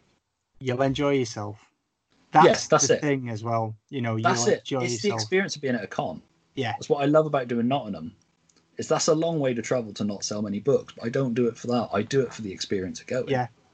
To catch Yeah. up with people, to watch people that I know and like, engaging with people. Like I say, that's the great thing about tabling next to Andy, is that you know I'd never tell him to his face, but and he won't listen to this, so it's fine. But I get a genuine excitement from watching him engaging with people. Yeah, I know. engaging with him over his art because I I know. sat next to him in school when he used to scribble in his Spanish notebook. Because, you know, fuck Yeah. Spanish. We were sitting there drawing all the time. And Yeah. just having watched him from the age of like 13 up to where we are now, watch him grow as an artist. Yeah. And because I had to trick that fucker into having a table at True Believers. Because I, I said to him, because I know he'd been gradually getting some stuff. And I was like, about a week before, I was like, can you get some stuff printed to sell? Because I've had somebody drop out and I really don't want an empty table. And that table had been empty for ages. Right. I didn't tell him that, but because between a few, me, his wife, and his uh, one of our mutual friends, we've been trying to get him to have a table for years, and to finally start putting himself out there, kind of thing. And I was like, I really need you to do this, mate. It'd be a massive favor for me. I was like, you know, I won't charge you for the table, so you know, Brilliant. it's no harm, no foul, kind of thing. And he made a fucking fortune, the bastard. Yeah. Yeah. He's made more out of Troobs than I have. Not Did actually from Troobs directly, but Did, did he cut you in at all? Did you have a no, no, nothing. Disgraceful, isn't it? That's the other thing with comics. People are like bastards, aren't they? When they, you know what I mean? It's I know because he got a taste of the it. big time. He gets all that fair spark money now. So, um, No, fair play. You know what I mean? But but but it's, it's genuinely exciting. Like I say, people. I've just met on the scene. It's like I get massively excited when I watch, just like you know, you put a book out and the Kickstarter successful, or Tony with Atomic Hercules. yeah, So there's a genuine thrill about watching genuinely nice people who've been genuinely supportive and said kind things about whatever it is I do, whether it's the con or the podcast or one of the comics I've done. I'm equally, if not more, excited when I see those people succeed as well, yeah, and I, and, and when I see them keep coming back too. and I think part of it as well is when people are genuine. That's the thing. Yeah. Right. So if you love everything, like you know, I mean, Now I've been saying oh, I love small press. There, there's some shit out there as well. Yeah. Both pro and small press. There is. And there's some stuff that, you know, you kind of think, yeah, you know, you, you listen to people talk about stuff and you think it's not that, you know what I mean? It's like Yeah. it's good, but it's not that. And and there is some of that. Not a lot that I come across, but there is some of that. And I'm sure you see more of it than me given given what you do. But you're right, it's this this um it's this collective it, it really is, and I keep saying it, and it's probably gonna sound a bit twatty when I listen to it again. But it's this collective mentality that we're all trying to just tell our stories. And you know, if if if I see somebody makes a massive fucking like Kickstarter campaign, you know, they they're like five hundred percent funded, I just think, fucking hell, good on you. You know what I mean? I don't sit there going, oh, I've only done 140% or whatever. It's like uh, you think, good on you. You know what I mean? And it, because that shows that the appetite's out there for That's what we it. do. There's- And and You're not going to we get all anywhere start if you're failing- bitter. yeah, and once we start failing one by one, we'll all fail. That's the Yeah. point. You know, because we we need each other. And I saw this thing the other day about, you know, are we starting to just sell comics to each other? And to a degree, that's probably true. You know, the, the small press community probably does trade within itself quite a lot. Oh, it does But do you know massively. what? Even if I wasn't in it, I'd still buy, and I still do now, buy more self-published titles than I do mainstream Yeah. and and that wouldn't stop if I finished tomorrow, you know, because I don't buy things and think, well, if I buy this, they're going to feel obliged to buy that. I don't give a fuck if people buy it or not. It's up to them, yeah. you know. Um, but I'll support them, you know. It doesn't doesn't because I want to and because I'm Yeah. genuinely interested in what they're doing, and I think that's the the that's the big thing for me, and probably taking it back to the original question, why comics? And it's probably because it's probably one of the last the last mediums, the creative mediums that you'll find where it is a genuine, genuine community. Yeah. You know, and everyone's welcome. Don't be a dick. Like my mum said, just be a nice person. Try and do right by people. Don't be a dick. Tell your story. And you know what? People will support you. And and I think if somebody else can show me another and let's call it a business for the sake of you know terming it. If anyone else can show me a competitive business where people root for each other as much as Yeah. this, then I'll be, you know, I'll be shocked because I don't think one exists. To be honest, Well, no, that's it. I, it's we're one of the few industries, again, for want of a better term, that does realise that the more one succeeds, the more we're going to succeed. Yeah. As a whole, it's Yeah. not just about because, like I said, you look at well, you've only got to look at the way retail's gone. Retail was so focused on like you know HMV crushing Our Price and whatever other record shop there was to the point where they're the last one there. So no fucker goes to buy from them that much Yeah. anymore because you've not got the selection of if HMV haven't got it, I can go to Our Price. Yeah, Oh shit, it's that much in Our Price. I'll go back and order it from HMV. I used to work for Our Price. I used to work for HMV. So, fight. That's bastard. If I'd have known that, I don't know, I that, that could be a podcast as well. Like bloody retail tales. But no, you're right. And you know this this thing about you know Marvel and DC, and all people go, "Oh, DC looks like it's going to fold, and Marvel are going to take over, and all that." And you think that's the worst thing that could happen. Worst thing that could happen. Yeah. You know, you may not like DC, and you may say that you know, in your view, if you're a Marvel person, that DC's a lot of shit and the films are shit and all that. And you may say the other way if you're a DC fan, but you do not want to lose one of them at all. No, because they've got a symbiotic relationship, haven't Yeah. they? It's, And it, it's it's the Batman Joker, it's the you know, it's the kind of Xavier Magneto analogy, isn't it? One cannot exist without the other. no, I that's it. genuinely believe that. Um, And they we used to play up that friendly rivalry. I mean, I tend to find that the oh you like Marvel, you're a prick. Oh you like DC, you don't understand things is more from the movie crowd than the comics crowd. Oh, fucking yeah. particularly the old school comic crowd, because we always remember the days of the friendly sort of banter between DC and Marvel. Yeah. And um, that's what I like about some of those old school creators that I follow on Twitter and Facebook and that is that they've still got that sense of humor of like, you know, when somebody's like, you know, why didn't they ever try, you know, where, who do I speak to to get this done at DC? And then they was- always reply with like, take it to Marvel. It was proper sharks and jets, wasn't it? It was. And, it, But and it, it's, and it was in that sort of West Side Story panto way as well. So Yeah. you could imagine them all like you know. ta, ta, ta. it was and again it was a bit like wrestling it was the Yeah. it was the heel baby face kind of thing where you know publicly you, you're sparring and then you know behind the scenes you're having a beer and you're having a laugh because you're all doing the same shit. It's just That's with a different masthead. And it's that it's that kind of thing and and yeah you're right. And people don't have that context either now you know you because the world now is you're either for me or you're against me. I mean i saw an artist the other day getting called out and it, this is a he's a he's a beautiful watercolorist and he just minds his own business do you know what i mean? British artist fantastic guy lovely bloke and he put a video on where he's feeding he's, every day he feeds his two black labradors toast right?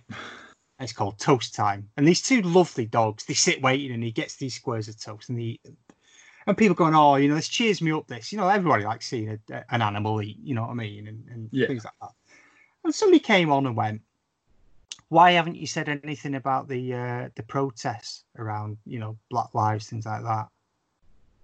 And he's like um well that, that's not really and then it went it quickly went into this accusing him because he he hadn't made a public statement he was basically supporting you know this kind of fascist rise Yeah. and it's like, hang on, that's that's not, you know, that's not what I do on here.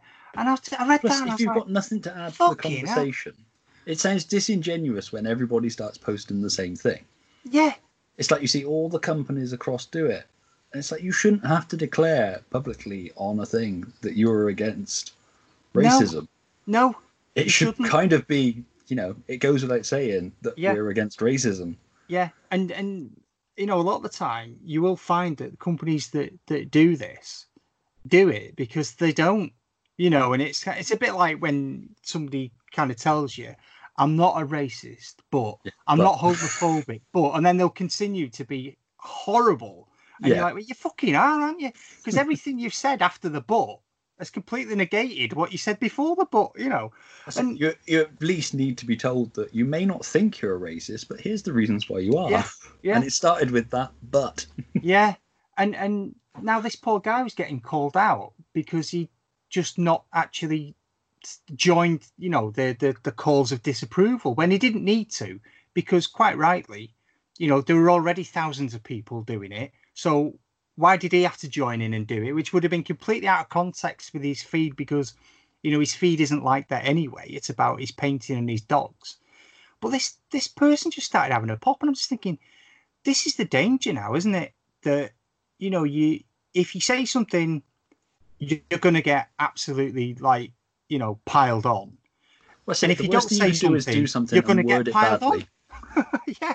You put something know. out that's well-meaning and you word it badly, Oh, yeah. or you put something out that because let's face it, it's going to echo everything other people said. Then people are going to call you out and be like, "Oh, you're just saying that because that's what they said."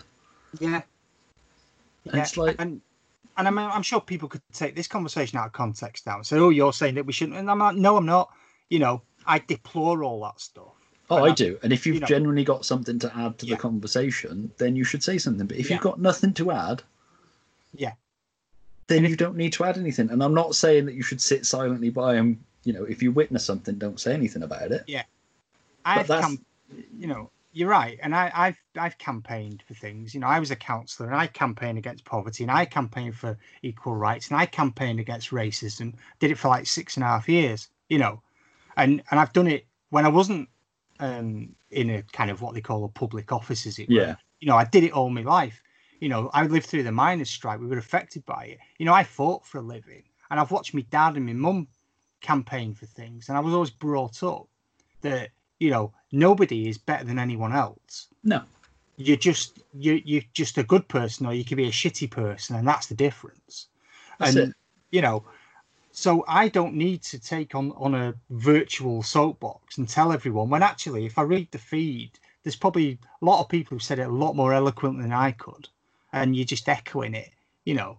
But don't don't jump on a guy who hasn't said anything. But that's that's the And again, thing about what what are you expecting him to say? exactly. Other Yeah. than either no, it's deplorable.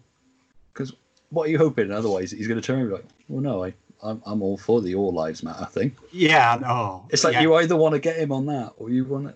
It's like, why do you need him to tell you what his opinion is on it? I know. And it, it, it If your whole thing is that I can't like you as an artist until I know where you stand on this, it's like surely until you get confirmation one way or the other, you would assume that they're a good person and would you would hope be the best. Yeah. on the side of right. Yeah, yeah, absolutely, mate, absolutely. And you know, and, and we've seen some horror stories with the comic business, haven't we, in the last few Yeah. days? You know, and and you read that and you're thinking, oh my, you know, what on earth is, you know, people coming out saying, I will no longer work with this person, and you're like, yeah, but this was reported five, six years ago Yeah. publicly, and you've continued working with them, so. I'd kind of not really say anything if I were you, because to take a stand now is a bit, you know, and you think, oh my god, but everything is so black and white, isn't it, with people? And, and that's not, a, you know, it's a terrible pun, I suppose, given Well, the situation. it comes back to what we said earlier with I mean it's slightly different to this, but with allowing people to grow as people. Yeah, And which it's the problem with cancel culture. In some cases, fuck it, yes, these people deserve to be cancelled, yeah, kind of thing. But in other cases, we need you need to look at things in the context of the time they were said, who that person is now, yeah, whether they still believe that sort of thing. If you know, you call somebody out on a tweet they did ten years ago, and they're like, "Yeah, no, I stand by it," then fuck that person. yeah, Fair enough. But if, but then you can't apologize without it seeming disingenuous now. yeah, So you're kind of damned if you do, damned. if you don't. Like I say, if ever I got in a position where I was going to be a celebrity, it'd be like just scrub everything. I don't Yeah. think I've ever said anything offensive or racist, but just on the off chance, just scrub the lot. It's all interpretation, though, isn't it, mate? You know, everyone can interpret. You know, like we were talking about before with stories and stuff. You know, everyone can interpret things differently. Yeah. And you know, I'm sure there will be at some point someone will pick up on something that that you know somebody said, and and that's genuinely not what they meant. Um, but if you genuinely didn't mean it, you know, you will genuinely be able to explain that. If you did mean it, you're just trying to wheedle your way out of it Yeah. and you still think that way and behave that way, you get everything you deserve. You know, I got no sympathy for people that that peddle hate. You know, That's I it. never will. I haven't. And you know, and and thankfully, you know, again, the community, the comics community, you know, I know there's a whole, you know, comics great stuff which we won't touch on, but you know, there's there's within within the, the kind of community that we're in, you know, you get you get none of that that I'm aware of. You know, either I'm a bit naive, but I don't pick up on it, and I just see people who want to make other people's lives that little bit better by providing some kind of entertainment. Yeah, that's what I love about like Bendis and Dan DiDio and that is they're guys who are genuinely passionate about comics, and it really comes across in the things they put out. Yeah, particularly Bendis, because Bendis just seems to come on, put something positive into the world, or a picture of like you know something from the archives, yeah, and then he goes, yeah, and that's kind of what it should be. And like I agree. say, um, Dan DiDio as well. A lot of people vilify him for you know the direction DC Comics went in. Some people think he deserved to get sacked. Some people think he didn't. Mm, But- Dan DiDio is very much a comic collector, and he loves comics. And yes, he has a business head because he's got to have a business head because you know when you're put in charge of DC, which is a big part of that whole Warner Brothers AOL division, you have to have a business head. Yeah. You but can't run it like a market stall, can you? Do you know? What I At mean? no point has his passion ever gone. He was he spearheaded that DC Nation magazine that used to get free in comic shops that ran for about five or six issues. Yeah, And that was a fascinating thing because it had behind the scenes thing about what was going on at DC, and they'd do a little dip into the archives and they'd show you some sketch pages. And, you know, it was, Mm. I'm not naive, it was a promotional tool to sell comics. But it sort of lifted the curtain a little bit yeah, and gave you a little bit of peek. And that's the shit I love. That's what's missing with like letter pages being gone from comics. yeah, yeah. I know what you mean. I know It's what you the- mean. That magic's gone. That's where small press comes in. It's small Yeah. press is like one big letters page. It's brilliant. It's brilliant, and if, and I don't think there would be, but if there's anybody listening to this who hasn't dipped the toe into the small press world and picked up some of the things that we're talking about, you should do Yeah. because, you know, I mean, I saw a thing day. Somebody said like, "Oh, what's there to look forward to in comics?" And I think I wrote on. I went, um, "All the stuff that small press creators are working away on and putting everything they've got into." Because Yeah, I saw that was on Awesome Talk, wasn't it? it that's what that's what you've got to look forward to. Just because you know your latest issue of fucking whatever X titles they've got going now or whatever isn't going to be out doesn't mean that the comics world is dead. It just means that maybe you can look at something else and hey, you never know, you might actually quite like it, you know.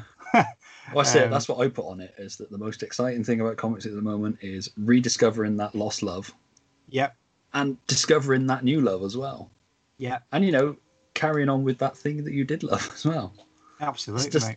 It's limitless possibilities. I mean, I think we sort of both answered why comics now.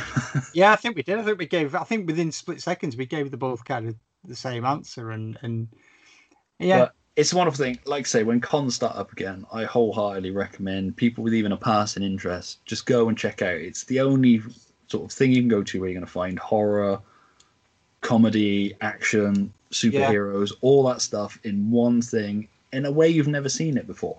yeah, yeah. And you you're supporting people who, you know, are giving up their free time to do this. Because You they know, love it. because most of us work full time. You know, I mean, you you work, you know, you you you work for the post office, and you got some crazy hours, don't you? I work like you know, kind of in in a people um, resourcing role and stuff, and you know, we work full time, we work long hours, and we still come home and we don't sit down in front of Netflix and chill, as, as they say. You know, you you have your tea, and then you're you're up at the drawing board again. You know, That's it. It's and you do it because you love it. And that's the point. And you hope it. someone else will love it or at least like it. you know That's what I mean? like I say, it's just that small connection, even if it's just one or two people. Yeah. That's what we live for. It's that one tweet of like Reg Comic really enjoyed it. Hmm. Yeah. So there you Or- go. So why comics? Because it's it's just once it's in you under your skin, it never leaves you. Know. It's like a tattoo. Which makes me then think of uh, Fantasy Island. Which then makes me think of Nick Nack in, in Man with the Golden Gun. You know? Ah, Which then brings me on to like controversial point that, that on a Majesty Secret Service is one of the greatest Bond films ever made. But that's for Yeah. another time, you know. I see. I might have to get you on Why Comics. We're doing a bo- uh, not why Comics, um, and why not? We're doing a Bond one soon Yeah, as part of the movie fights. I will argue Lazenby all day long, all day long. See, I've always rooted for the underdog. Dalton's my favourite, Oh, I see. it. but which Breathe, Dame. Breathe. You know that thing we talked about about taking yourself too seriously. Dalton's Bond. No, over. if you want to see Dalton's Bond done too seriously, it's Daniel Craig. But I like right. Daniel Craig. I love all the Bonds for different reasons, but Yeah. Yeah. but There you go. yeah, that's once that episode's done, then we can. We'll never speak but yeah, no, we'll, again. we'll, def- we'll definitely have to do on a Majesty Secret Service because I love on a Majesty Secret Service. I do. So that's a date. So until then, then where can people find you online? ArtNineTwo, uh, Omen to that, all the, that sort of thing. Okay, so um, website is artninetwo.com. All the socials are artninetwo because obviously, um, as I've said previously, you know, we had to keep the same name for things because, you know, if you have too many handles, I mean, at our age, look, if you remember to put your pants on in the morning, do you know what I mean? um, and from there, you can find our individual links. So there's my links to, to my work individually and also links to H's work individually as well because we are a, a partnership in this. Um, Omen to that is available on Podbean, uh, Spotify, I think, you know, Apple Podcasts, uh, Yeah. usual if you search for it. Um, and there's also a link off the the ArtNineTwo page as well. It's a great Um, podcast as well. I recommend anybody checks it out. Oh, thank you. I mean, we've got some good good guests lined up. I believe we've got um, we've got a really interesting show coming up about the art of the con, which will be the art of, of conventions, which I. we've I bet you got one really good guy and one prick on that. I guarantee it. Well, I, I, I was going to, but I couldn't get the good guy, so I had to go for for two pricks, unfortunately. But, it- Oh. but no, it's going to be as great. long as So, neither of them loves Timothy Dalton's James Bond, then yeah, I'm really looking forward to that. That'll that'll be an insight, and the, and the, the whole art of series is looking at you know it's all centered kind of around comics and, and the creative world, and we throw the odd wrestling podcast in there as well. but it's just a bit of fun. You know, I don't claim Yeah. to be any of it. Um, it's just generally three people just chatting about stuff and some questions that people may be interested in in knowing how do things work. and people who and- know their stuff as well. That It is, say, yeah. the film posters one as well because I'm a massive film fan. and I love film posters, so that Yeah. was a great episode. Yeah, I mean the guests obviously, you know, apart from tonight, um, the guests make the show, don't they? And um, you know, I've been looking. I've got some good guests lined up as well. I've got um, got a really um, interesting one about the art of comic covers, which uh, Ryan Brown's going to come on and Nice. actually talk about because you know he's obviously one of the greatest modern cover artists we've got at the moment. You know, the guy's amazing. Um, I've got a few more lined up as well. I'm looking forward to. So yeah, it should be good fun. But yeah, it's just a bit of fun, nothing serious. You know, it's, it's just a Well, Give it a I, I listen. learned something about a film poster that I've been staring at for years that I'd never Yes. realised. We all did. So I, I won't say because I don't want to spoil it. But because when when that was hinted at, I was like, I bet I fucking know it. 'Cause- and I was like, no, I don't. Yeah, no. And we, I mean, genuinely, we're all like, fuck, you know. And the fact that we've all seen this poster because it's very famous, Yeah. at huge scale, and still never seen it, and you're like thinking, fuck. But it just shows that thing about you know how you don't you don't always see what's actually in front of you. yeah. Um, but yeah, Well, yeah, no, you cheers take for it that, man. don't you? So yeah, but I appreciate appreciate the kind words on it. You know, we just like I say, don't claim to be any good at these things, but hey, if someone enjoys it, then a bit like comics, then you know, good stuff. I've been Um, doing podcasts for five years and I've never been any good at it. So Yeah, the other thing we've got, well, just so you know, is we've got a YouTube channel where H is putting a series of, of uh, how to draw um, videos on there for people. Um, so she teaches you how to draw dogs, cats, things like that. Um, they're we've had- superb as well. Oh, thank you. You know, she's she, she's great at them, and you know, and, and we've had a lot of people who've been using them for homeschooling actually for the kids because they've got to draw art projects. So, um, yeah, so check it out. You know, we've got a shop on there, and you know, if you feel free, check check that out. We've still got GGA two on the Kickstarter at the moment. Um, yeah, that's till the 23rd and 1 p.m. on the 23rd of July. I wrote it down. Oh, That's thank when you. it ends. So So if you've if you're not dipped your toes into sci-fi wrestling, then then you know give it a go. We've got bundle offers on there and stuff. So we try and keep the prices as cheap as yeah, we it's can. a great price as well. it's Um, not. Well, you know, let's be honest, mate. You know, you've just got to try and make enough money to cover the cost and help pay towards the next one, haven't you? So that's all we do. Um, but it's been funded, so if you jump on board, um, you're going to get your stuff. That's one good thing. Yeah, Um, but yeah, other than that, that's that's me pretty much. awesome. Well, cheers for that, man. I really enjoyed it. And No, thank you, and apologies if we went a bit bit off on tangents and a bit no, I love a tangent. angry Same. from Aldershot at times, but you know what I mean. But sometimes you just got to talk about shit, and I think you know it's been good that we've had a little bit of a chat about stuff other than comics and about Yeah. what's going on because you know you can get frightened of saying anything, and it doesn't mean you've got to preach at people, but it means that you know you sometimes you've got to remind people to just you know take a fucking breath, you know, and These people are people too. and you know let's all just try and you know make things better if we can. That's it. That's the only way the world is going to get better is if we all try and make it. And not to sound hippy dippy, lovey dovey shit, but No, it's true. it's the only way we're going to make it better. Absolutely. that's why small press community is thriving so much Yeah. because we're all trying to make it better for each other. Buy small press. Exactly. Buy small Well- press. So like they live in audio form. yeah. Obey. Obey. Consume. no, brilliant. No, thanks for having me on, Awesome. mate. Appreciate No, it. No, cheers for coming on. Sorry it's really enjoyed it. a bit.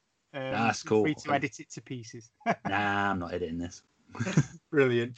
Awesome. Cheers, man. Okay, mate. See ya. Thank you very much. Bye bye.